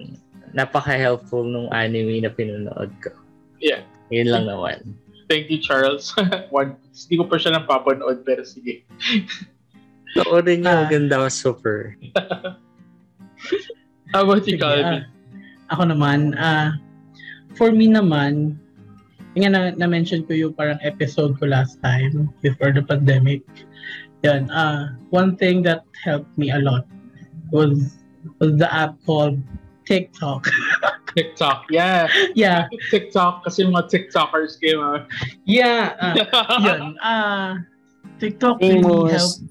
TikTok really helped me a lot during those times kasi I mean posting random videos of me and then and then the idea of yun yun napapanood siya ng kahit na sino and and seeing all the comments there parang parang gumaan yung kalooban ko kasi ayan most of the comments are uplifting for me Very good. Yes. kaya, I mean, yung invalidation na na-feel ko that uh, the last time was parang na napalitan. Right. Parang na-validate ako all of a sudden. Like that. Parang in one one snap ng gauntlet ni Thanos. Parang ganun. And and one, uh, ayun, uh, very helpful siya. Kaya I continued yun nga, parang kahit posting, kahit walang kwentang videos. Pero kahit wala siyang kwenta yung videos, makita lang yung mukha ko ng mga tao. I mean, when they see this my smile or ano, I mean, nakakatuwa yung comments. Talaga. Uh, and then, one thing na nag, yun nga, uh, na, na, one thing na way ng pagko-cope up ko with everything is yun nga, uh, watching all of my favorite TV shows again and again and again. Yun nga, to name a few. wow, to name a few. Yan, uh, Game of Thrones, uh, Avatar, How to Get Away with Murder, those things. I mean, alam mo yung feeling na kahit napanood mo na siya, it still gives you excitement. Parang, parang habang pinanonood mo siya, nawaw- nawawala yung isip mo or attention mo dun sa mga problema. Right. Ayun, yun yung thing na nag-work for me. Eh, before kasi, di ba, pagka you're, if you're feeling down or lonely, you're, you will meet with your friends, makikipag-inuman or what. Pero since since ito yung time ng pagsusolo talaga, you need to make the best out of everything na mag-isa ka. Right. Ayun. I mean, kahit nga ngayon during pan- pandemic, I mean, nag, hindi man soul searching or what, pero sometimes lumalabas ako mag-isa nang wala akong wala akong direksyon na pupuntahan. Minsan nga nakakarating na ako ng MOA ng hindi yun yung plano ko that day. I mean, plano ko lang magbabayad lang ako ng bills dito sa malapit sa area namin. Pero biglang pag may nakita kong pag may nakita akong jeep or bus or napa, naisipan ko na or nakita ko sa sa Facebook, uy may sale dito kahit SM Mega Mall, SM MOA or kahit saan, pupuntahan ko siya para lang mag i-distract yung sarili ko sa ganon. I mean, Wait. those things na biglaan lang talaga. Ala ko, lumalabas ka ng walang face mask. Hindi naman ganun, Diyos ko. Kailangan mo yung face mask, face shield pa Okay. din. Or just kidding. Ayun. Thank you for sharing, Calvin. Um, I understand uh, the four of you have your, your own TikTok accounts, right? Um, how do you deal with the hate comments or the bashers? Pag, kung, if ever na meron ganun. Do you Saka block? naman, saka Okay, naman, ko, ko na. saka naman, I can ano, relate. since na gano'n naman, may parang a couple of comments lang, pero most of them are positive. Pero pagka may nakita kong parang weird or ano, hindi okay yung comment, I just delete the comment lang. Nagdi-delete Hmm. ako. yes. Hindi delete ko Talaga? lang. Hindi, Hindi ah, naman sila kilala. Nakakapagpaganda ng analytics yun. Dapat hindi mo dinidelete. Well, siguro ako for me, depende sa mood. Pero kadalasan makarelate. nagpatagulan ako. Nagdi- Ah, gusto mo ng away ah. Sige, awayin kita. Ganyan, ganyan lang. may naaway Yes, ka na ba? Yes, meron. Kasi one time, ano, wait, uh, let me share this, let me share this, ano, um, kasi eto, yung mga, uh, if you're familiar sa mga, sa cover, al- uh, album cover ni Billie Eilish, ni Lana Del Rey, tsaka ni uh, Marina and the Diamonds, Hmm. ang pangit kasi, pangit naman talaga kasi yung, yung design. sabi ko, sabi ko, pangit naman, ah, ah, ah, may nag-ano kasi na, ang pa, ano daan siya, art student siya, sabi niya, mas magaling pa ako dyan, sana ako na lang ganyan, ganyan, ganyan. Maggawa daw ng ganyan, mas magaling pa ako gumawa ng ganyan. Ginawa lang yan sa PixArt instead sa Photoshop or Illustrator. Sabi ko sa kanya, una mahinahon pa na, eh, well, as a professional, hindi mo masisisi sila. Kasi if yun yung nagustuhan ng kliyente, yan yung susundin. Yeah. Kahit na gaano pa kag kapangit yan, kahit na kontra, puro neon color nilagay mo dyan at naka Comic Sans ka, kung gusto yan ng kliyente, yan ang gagamitin. Oo. Tapos, ayun, nakipag-away na siya na parang, bakit daw ang fragile ng ego ko? Sabi ko, I mean, sorry for the bad word. Sabi ko, sabi ko sa kanya, so, sorry for the bad word, parang, tanga ka ba? Professional yung kausap mo, tapos ikaw estudyante ka pa lang. ayos, ayos, ayos mo nga yung attitude mo. Kasi parang, ano yung parang, yung, tapos ah, makikita ko yung artworks na ba, ah, sorry again, ayoko na siya sanang patulan, pero sobrang mid niya na parang, ah, gumawa ako ng chibi characters and everything like that. Tapos ibebenta ko yan sa Etsy or whatever sa Shopee. Yan na yon Mas magaling ka na. parang ginalong ko siya. Like, okay. Magaling ka eh. Sige. Push mo yan. Pero minsan gano'n. Pero minsan pag sa mood, minsan kunwari, may mga nagpo, may dating post ko na parang, wala ako, ma, kasi mahilig ako sa mga transition and everything. Tapos may mga nag-comment lang, wala naman nagbago eh. Minsan hindi ko napapansin eh, biglang may magko-comment na lang ng mga followers ko na, eh ikaw, kailan ka nagbago? Sila na yung nakipagtanggol sa akin. Sila yung pinagtatanggol na nila ako. So, sabi Very ko, good. thank you for my 400 followers. Thank you. Pinagtatanggol niyo ako. Yan. Thank you, thank you, Martin. How about you, Charles and San? Kasi si Calvin hindi-delete. Si Martin pumapatol. Ako naman, ano, ignore lang. Sabi ko, bahala ka dyan, manigas ka dyan. Parang ano, kung mag-comment ka ng ano, yung parang wala lang sa akin. Kung ayun yung nakikita niya, edi ano, okay. free siyang gawin yun. Pero minsan ginagawa ko yung kay Calvin, yung nag- mag-delete ng ano, ng comment. Ayun. Talaga, huwag Kasi- gagawin Kasi yun. ayok kasi ayok kung ano may kaaway. Talaga? Kunyari, kasi minsan may, minsan nagko-comment ako sa isang video. Tapos, nagre-reply sila dun sa, sa kinoment ko ng ina, parang paaway. Tapos ano, sabi ko, ano ba naman ito? Di, napaka-seryoso. Kaya binubura ko yung comment. Ayoko na lang patulan. Try mo magkaroon ng kaaway, masarap yung pakiramdam. Dagdag ko lang dun sa, ano ko, sa, yun dun sa issue nung sa artist na yun. Um, din, inano ko siya, in-screenshot ko siya, tapos sinend ko siya sa GC namin, mag, sa, sa work GC namin. Pinagtawanan lang namin siya. Sabi ko, oh, just so girl, baka pag-graduate mo, baka makulture siya. Hindi mo kayanin yung... Kasi talagang, tapos ang ang weird doon is umabot siya sa C- CEO namin. Nakita niya yung screenshot, sabi ko, tapos, eh, medyo close kami ng CEO namin. So, parang, ah, sabi ko, sabi ko, ma'am, sa tingin niyo, pag nag-apply din, tatanggapin. Hindi. kasi sabi niya kasi, hindi siya marunong mag-handle ng, ano, ng client, ng, ng wish, ng, kung ano, kung ano yung other meaning nung, uh, I mean, he, she can't look dun sa bigger picture. So, Right. parang, ganun. Share ko lang. Okay, thank you, Martin. Ikaw, San? Kumusta yung mga TikTok, Mm, yung mga 1 million TikTok followers mo? sorry, Ang no comment kasi yun. wala namang nagko-comment sa akin. Ano nagko-comment? Oo, kasi di ba? Kami lang ni Calvin yung basher. Kasi ano, True. um, ewan ko, pero kasi I keep my social media private as ano eh, parang personal ano ko lang thing.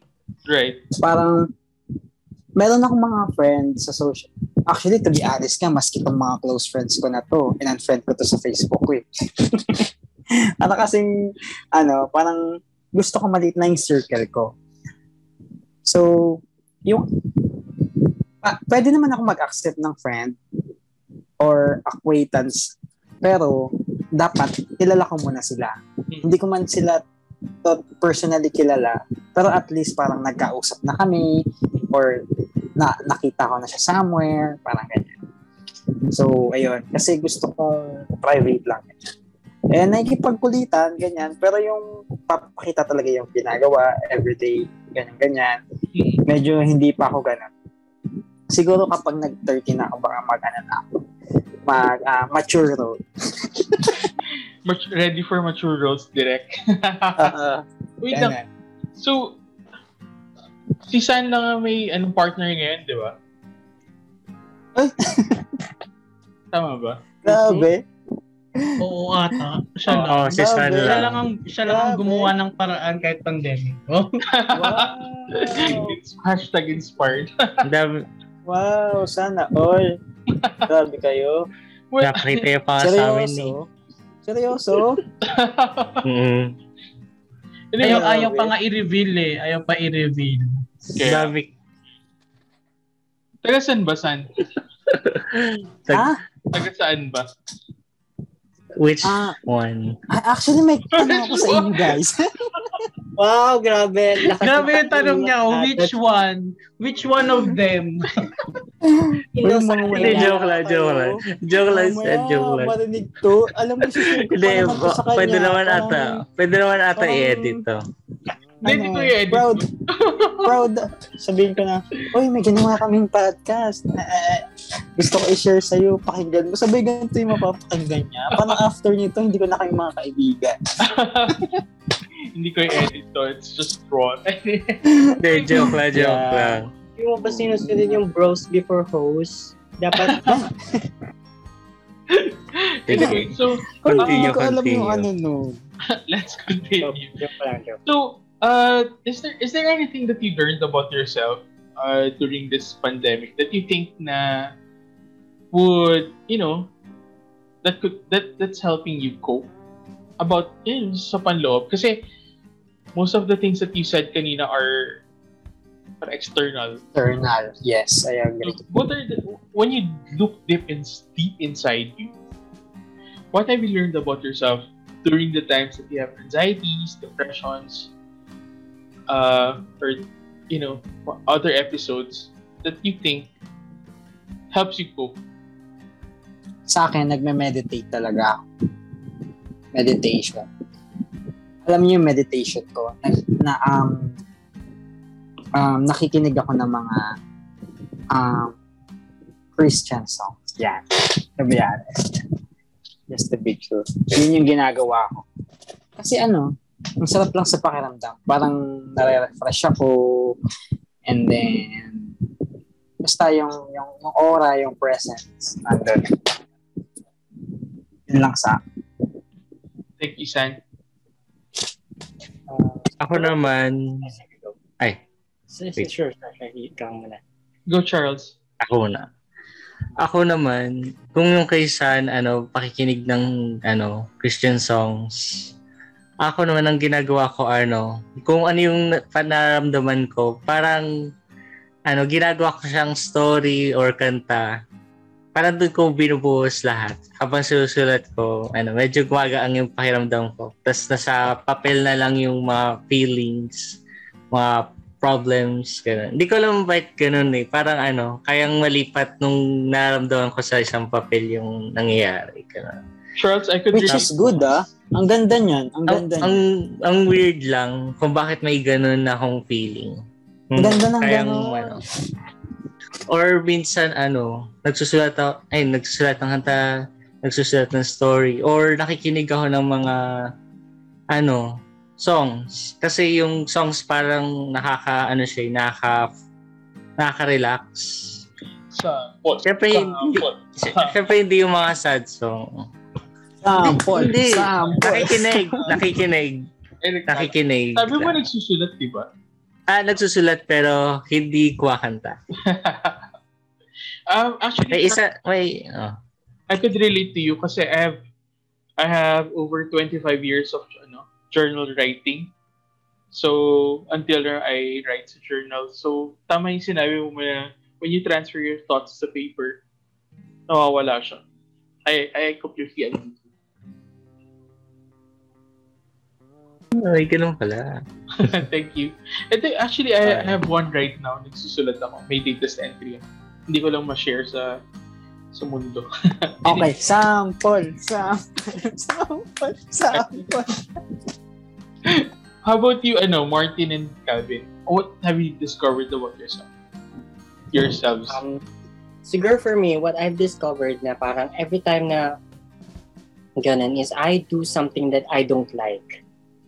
Like, It's like, let's say I don't like eating this kind of food. But, Nakakatakot dyan ah. At least something na parang make me feel grounded na parang uh, ayoko kumain ng sabi na ayoko kumain ng pinakbet. Then I'll try eating pinakbet. Parang alam mo yun, na parang uh, it's a weird coping mechanism na parang somehow, ay, in some way na parang ine-expand ko rin yung ano ko, yung self ko na hmm, pwede pala, kaya ko pala siyang kainin, pwede ko pala siyang gawin. Um, uh, um, parang, let's say, uh, let's try this, uh, sabi matulog na ako ng the other side. Nasan yung pa ako, parang uh, something to break me from the routine na parang kung ano yung ginagawa ko na pagpalitin ko yung dalawang monitor ko, yung main monitor ko sa left side, something like that, yung mga, uh, yun yung mga ginagawa ko. Something that I don't usually do, I do that. Parang, yeah, parang weird, pero and it Yes. helps. it helps, it helps. Kasi parang, um, uh, alam mo yun, parang, may mga bagay na hindi mo akalain na kaya mo palang gawin, na gusto mo palang gawin, na pwede mo palang gawin. Yan na, why, sa, nung dati, nung nagtitiktok ako, why not try makeup? I tried makeup. Dami nag-view, dami nag-likes. Okay, yun nga, why not try OnlyFans? Mm, it works, it helps financially, meron. What? Sorry, paulit. ngayon, wala na ngayon. Wala na ngayon. Huwag na lang, ano, eh, wala na siya ngayon. Di, ko na siya. How much? Ay, Hindi siya para sa'yo, Sansa. Hindi siya para sa'yo. sorry. X tayo dyan, X. Or why not, um, why not ask someone out? Why not, uh, why not lower my standards? Kasi masyado mataas. So why not read a book, read a new book? Why not, uh, create something, create new recipe, uh, why not uh, let's not uh, may, one time I did not hold, uh, hindi ko hinawakan yung phone ko for a whole day. It, it, it drove me crazy kasi parang hmm, gusto ko na siyang hawakan pero as a challenge yung habang china-challenge ko yung sarili ko, the more, the more that I push myself, na parang the more I think na ah kaya ko pa mag-grow, na hindi lang ako, ito, sa pandemic, na-stuck ako dito, na ito lang yung gagawin ko na, na magtatrabaho, malulungkot, manonood, kakain, matutulog. Parang ganun na I have to do more. I have to do something else. I have to do new things para, alam mo yun, mabuhay ako. Right, yes. Well, if it works and it, it helps, there's nothing wrong with it. Yeah. Yeah. Yes, yes, that's true. Thank you, Martin. Yes, Calvin? Ah, ako naman, something that I learned about myself is that I'm an extroverted introvert pala. Which is a new term that I learned parang a couple of months months ago. Yeah. uh, analyzing the things that I've done before, ayun, uh, socializing. I mean, I thought that I was an extrovert all the way. yes. Kasi I'm a people person and so on. Uh, na-realize ko na extroverted introvert pala ako kasi I mean yung meaning na yon uh, fits me well kasi I like being in a, crowd pero in that crowd most of the time You like to be I am the yeah, parang I like to be alone. I mean, I will socialize with the people that I know. Pero in that crowd at the same time, I like to be parang ako yung nag-observe lang. Ah, I observe people, ayun. Ah, kahit pag nasa mall ako, pag mag-isa ako or what, nasa labas. I observe people with what they are doing right now and parang in my mind na na-realize ko yun nga ganun pala ako and yun sa pag-search ko pag-research ko about that that term extroverted introvert parang your parang your uh, ano tawag dito? You're both of that thing pero balanced siya within yourself. I mean, yun nga, I mean, kasi itong pandemic na to, it parang napunta lang kasi ako sa isang place na ako lang talaga na thoughts ko lang yung naririnig ko sa sarili ko. And yung analyzation na yung analyzation na I'm someone pala na, na at times gusto ko mapag-isa. Yes. Pero at times gusto ko may mga kasama ko to just to preserve my sanity. Right. Kasi pagka nasa pagka mag-isa lang ako, dun lumalabas lahat ng thoughts ko sa sarili ko.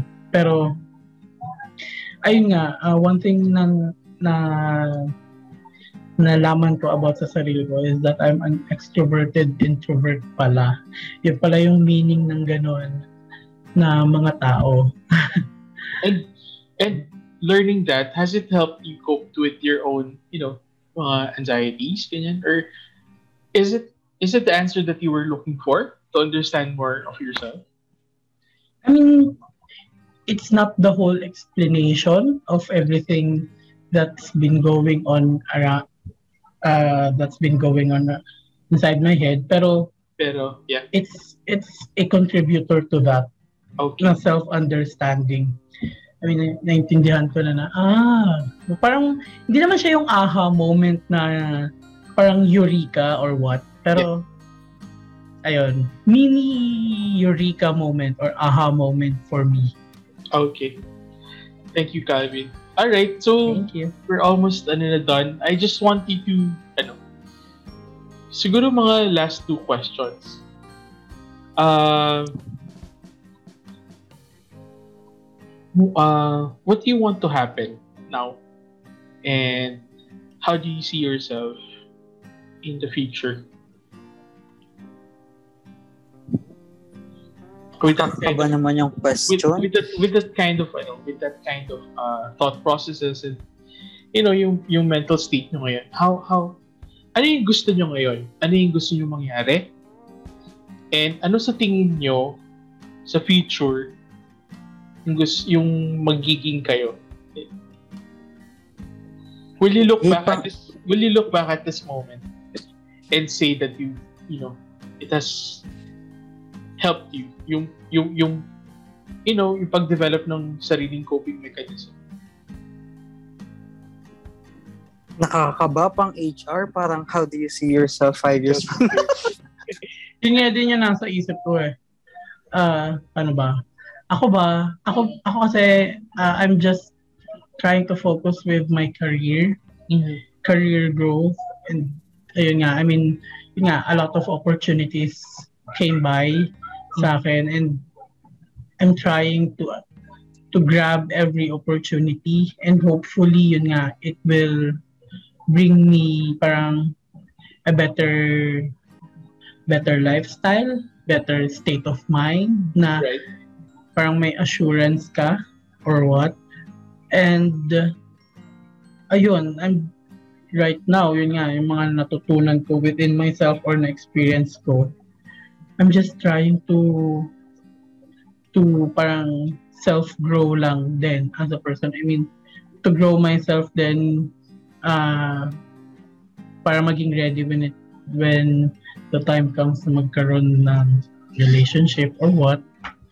Ayun, I mean, I'm building myself up again. Kaya, ayun, hopefully, in the next few years, ayun, mag-okay na ako sa work kasi my work right now is giving me a lot of stress and anxiety. Ayun, ah, sa love life, ayun, medyo, hindi ko siya iniisip. I mean, pag may dumating, pag may dumating, may dumating. I mean, ayun, may mga nag-chat. May mga nag-chat Diba? naman, pero, pero nothing, serious nothing serious ang pakay nila. Or there is a fancy. Kaya, ayun. thank you Thank- Hopefully, maging better na in the coming years.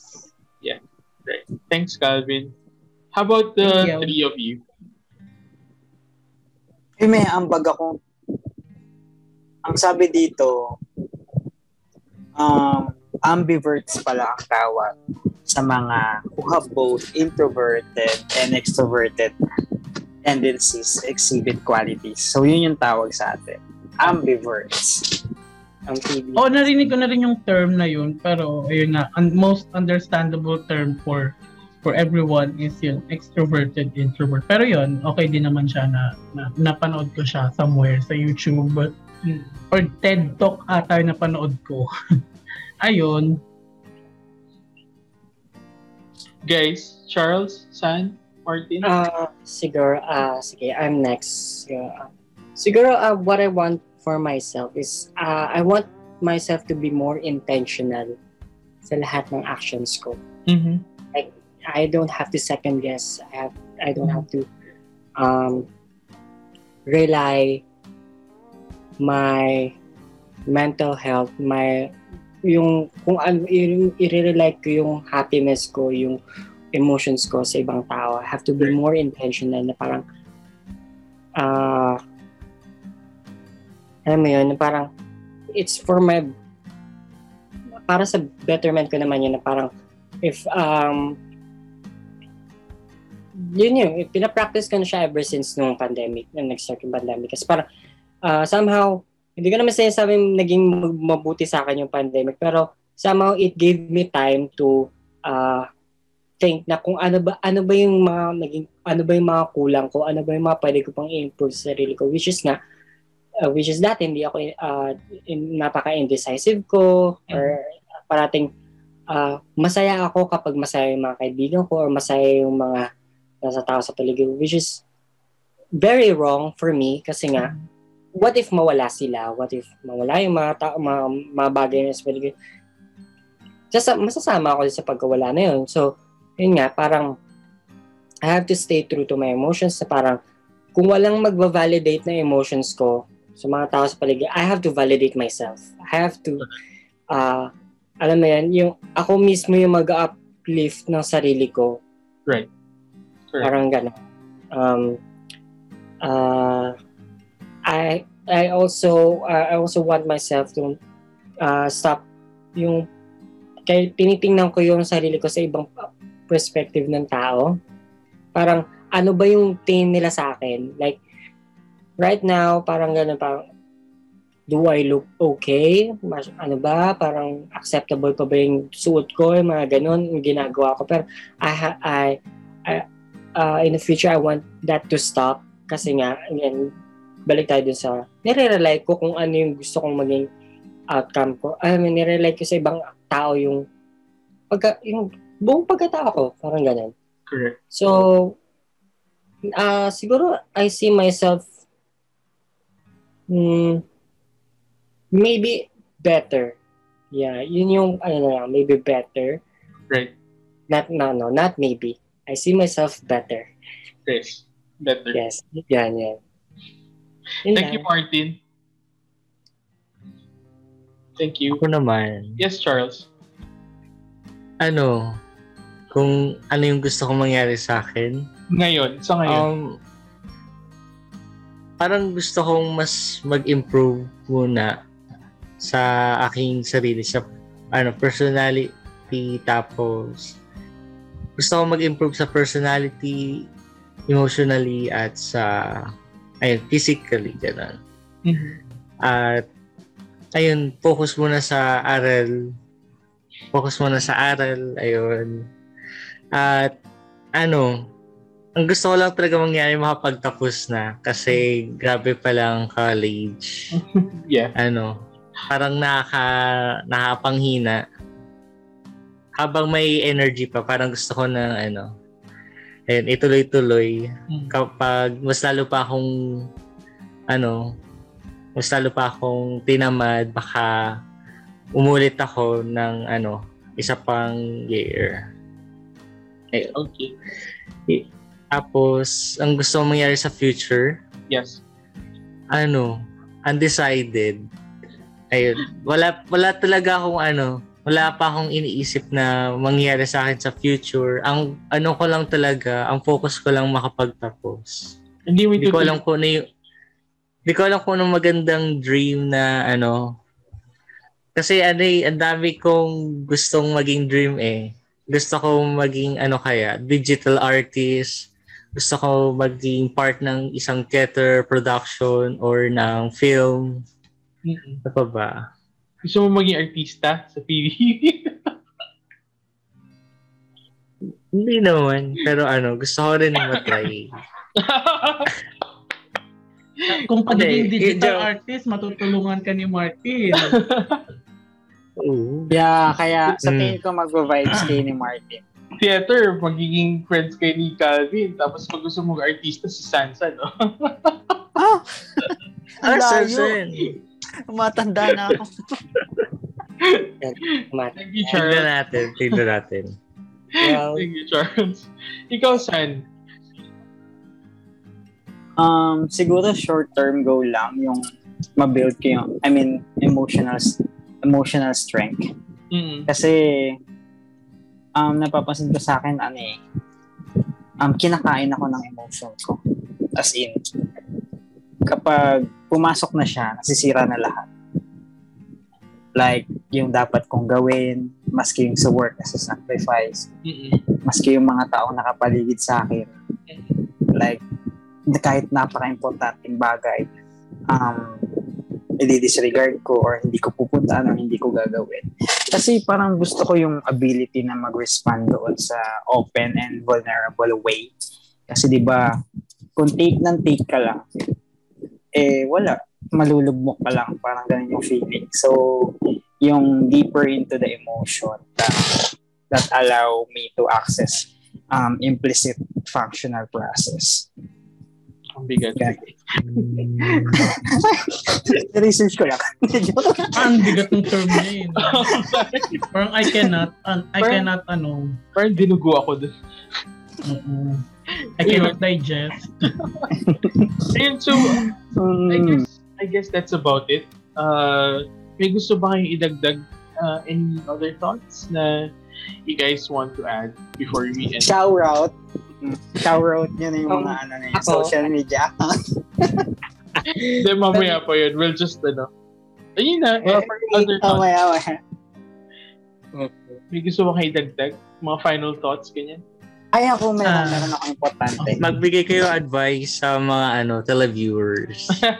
Yun yung nga gagawin ko eh. What do you want Sige, Uh, go. what do you, what do you guys want to tell uh, the kids na ka-age who are who are you know who are experiencing the same state of anxiety and depression?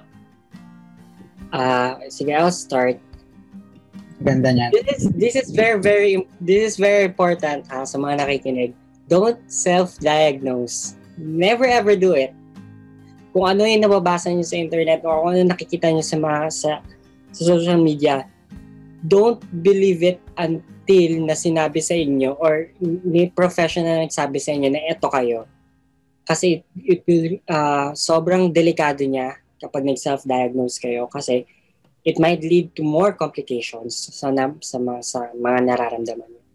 So, if you uh if you think that you're depressed, if you think that uh, you're you have anxiety, or you think that you're suicidal, you, know, you have suicidal tendencies, it's all uh your best option is to seek professional help.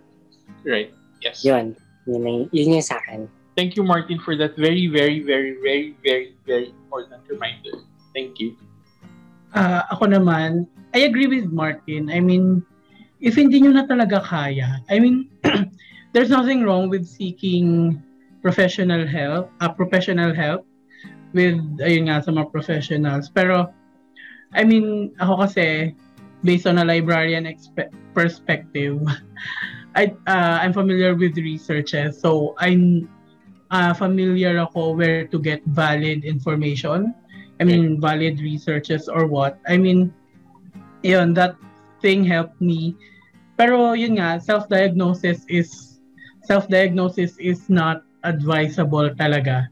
And, and uh, one thing that will help you, I mean, for, for sure naman, hindi lang kami yung nakaka-experience ng ganito Yes. ng anxiety. Hindi naman lang sa age group namin nakaka nakaka-experience ng ganitong episodes within ourselves. Pero yun nga, I mean, it would maybe lessen the burden if you have a go-to person, Right. if you have someone to talk to, Right. uh your mo your if that person is you're talking to is parang comfortable ka with them talking about your feelings i mean that would help uh i know uh in my own case that helped a lot Yes. pero i mean yun nga uh may times din talaga na I'm really dep I'm mean, gusto ko na mag-seek ng professional help talaga Yes. pero ayun, uh, some things that can help you, yun nga yung nasabi ko rin before,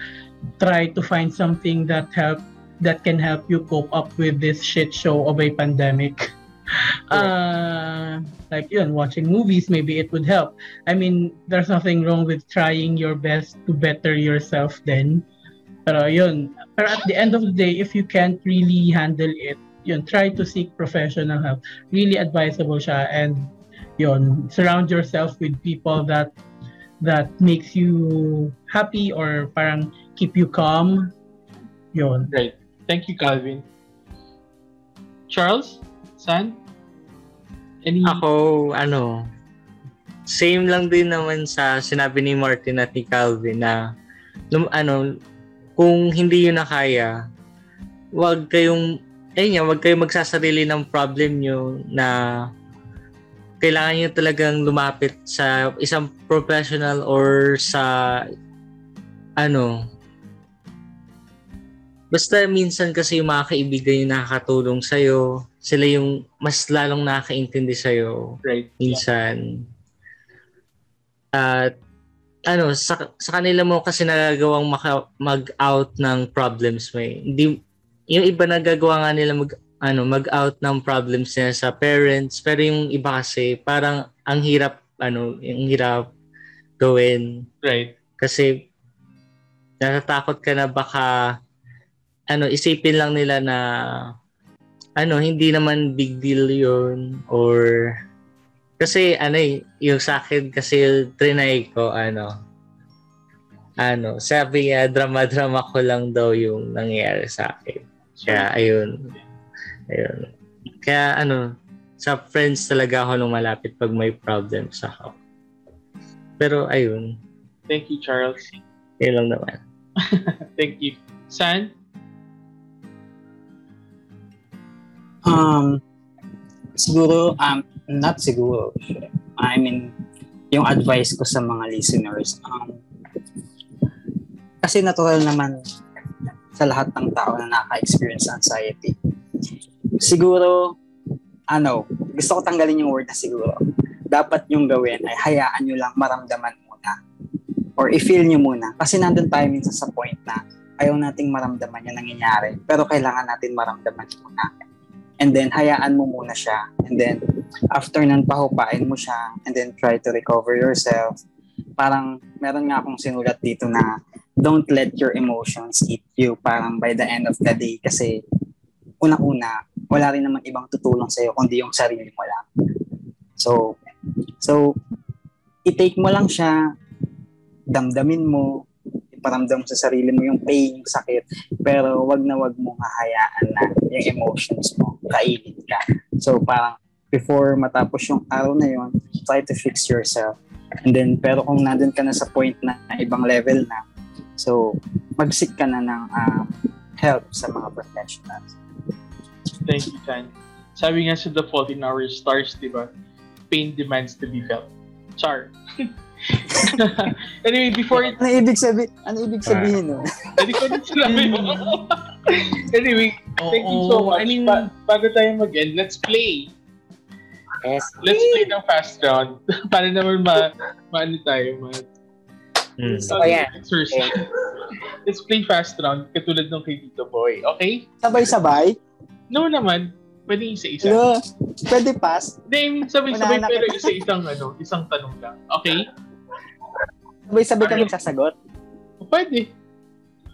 Pwede. Ah, Alright, sige. Uh, first question is, long or short? Long. Long. Fort? Or long? Long. Uh, mataba or mapayat? Mataba. Taba. Ang bilis Ako nun. lang. Uh, top or bottom? Top. Bottom.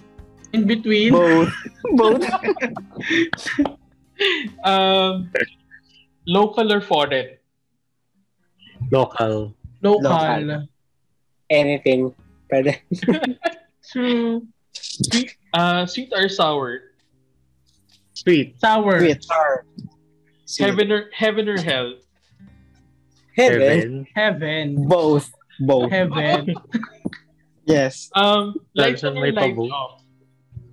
Lights. Dim. Pero Oh, hindi. Dim light. Yung Dim. Ay, sige. In the middle. Ganun. Okay. Last question. Sex or chocolates? Both. While having... Chocolate muna bago sex. Ay, Nauumay kasi ako sa chocolate pag marami, so sex na lang. chocolate habang nagsisex. Combined yun, of ah. them, eh, no? both sa akin. Malaki dyan. oh my God. I mean, guys, uh, Charles San, Martin, at Calvin, this is the most fun podcast that I've ever had. And Thank you. to the four of you. And I hope that Thank you. you learned something about yourself and you enjoyed this episode. Um, before we go, pwede na kayo mag-plug ng mga social media nyo, especially your TikTok, or if you if you want to share anything like advoca- advocacies, uh, charities, or anything that you're involved with, uh, this is now the time. All right, so who wants to go first? Oh, Yung pinaka-famous. Si Charles. si Calvin. Ako pa yung pinaka Yung may Hindi. 3,000 3,000 followers ba yun? yes. Charles, plug your ano na social Ah. media and anything that you want to uh, Okay, share. sige. So, hello, televiewers. Don't, um, Paano ba? Meron ba ako sa siya? Um, I have a TikTok account named Charles Gabriel Santos and I have a 1,000 followers. and if you would like to check it out, just um just click the follow button. Sure. Tapos, I, ha- I also have Instagram and Twitter.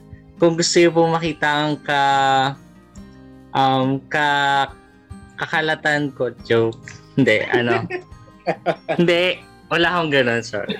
ano lang, kung gusto niyo makita ang social life ko, ayun, d- check nyo lang or follow. Basta.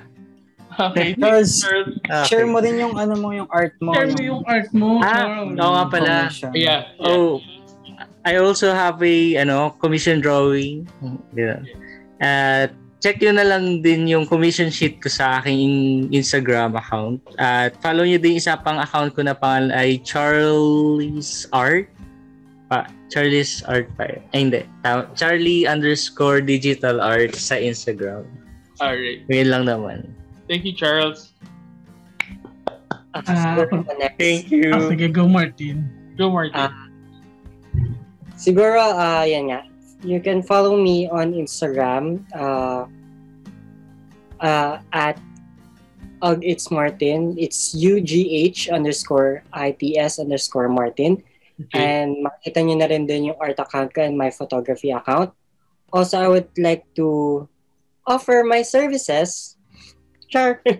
uh, I, I work as, as a graphic designer. So, um, if you have something uh, going as uh, art, like logo design, website design, video editing, you can uh, contact me on Facebook, uh, Martin Anthony Polancos. You can send me a message and we'll talk about it.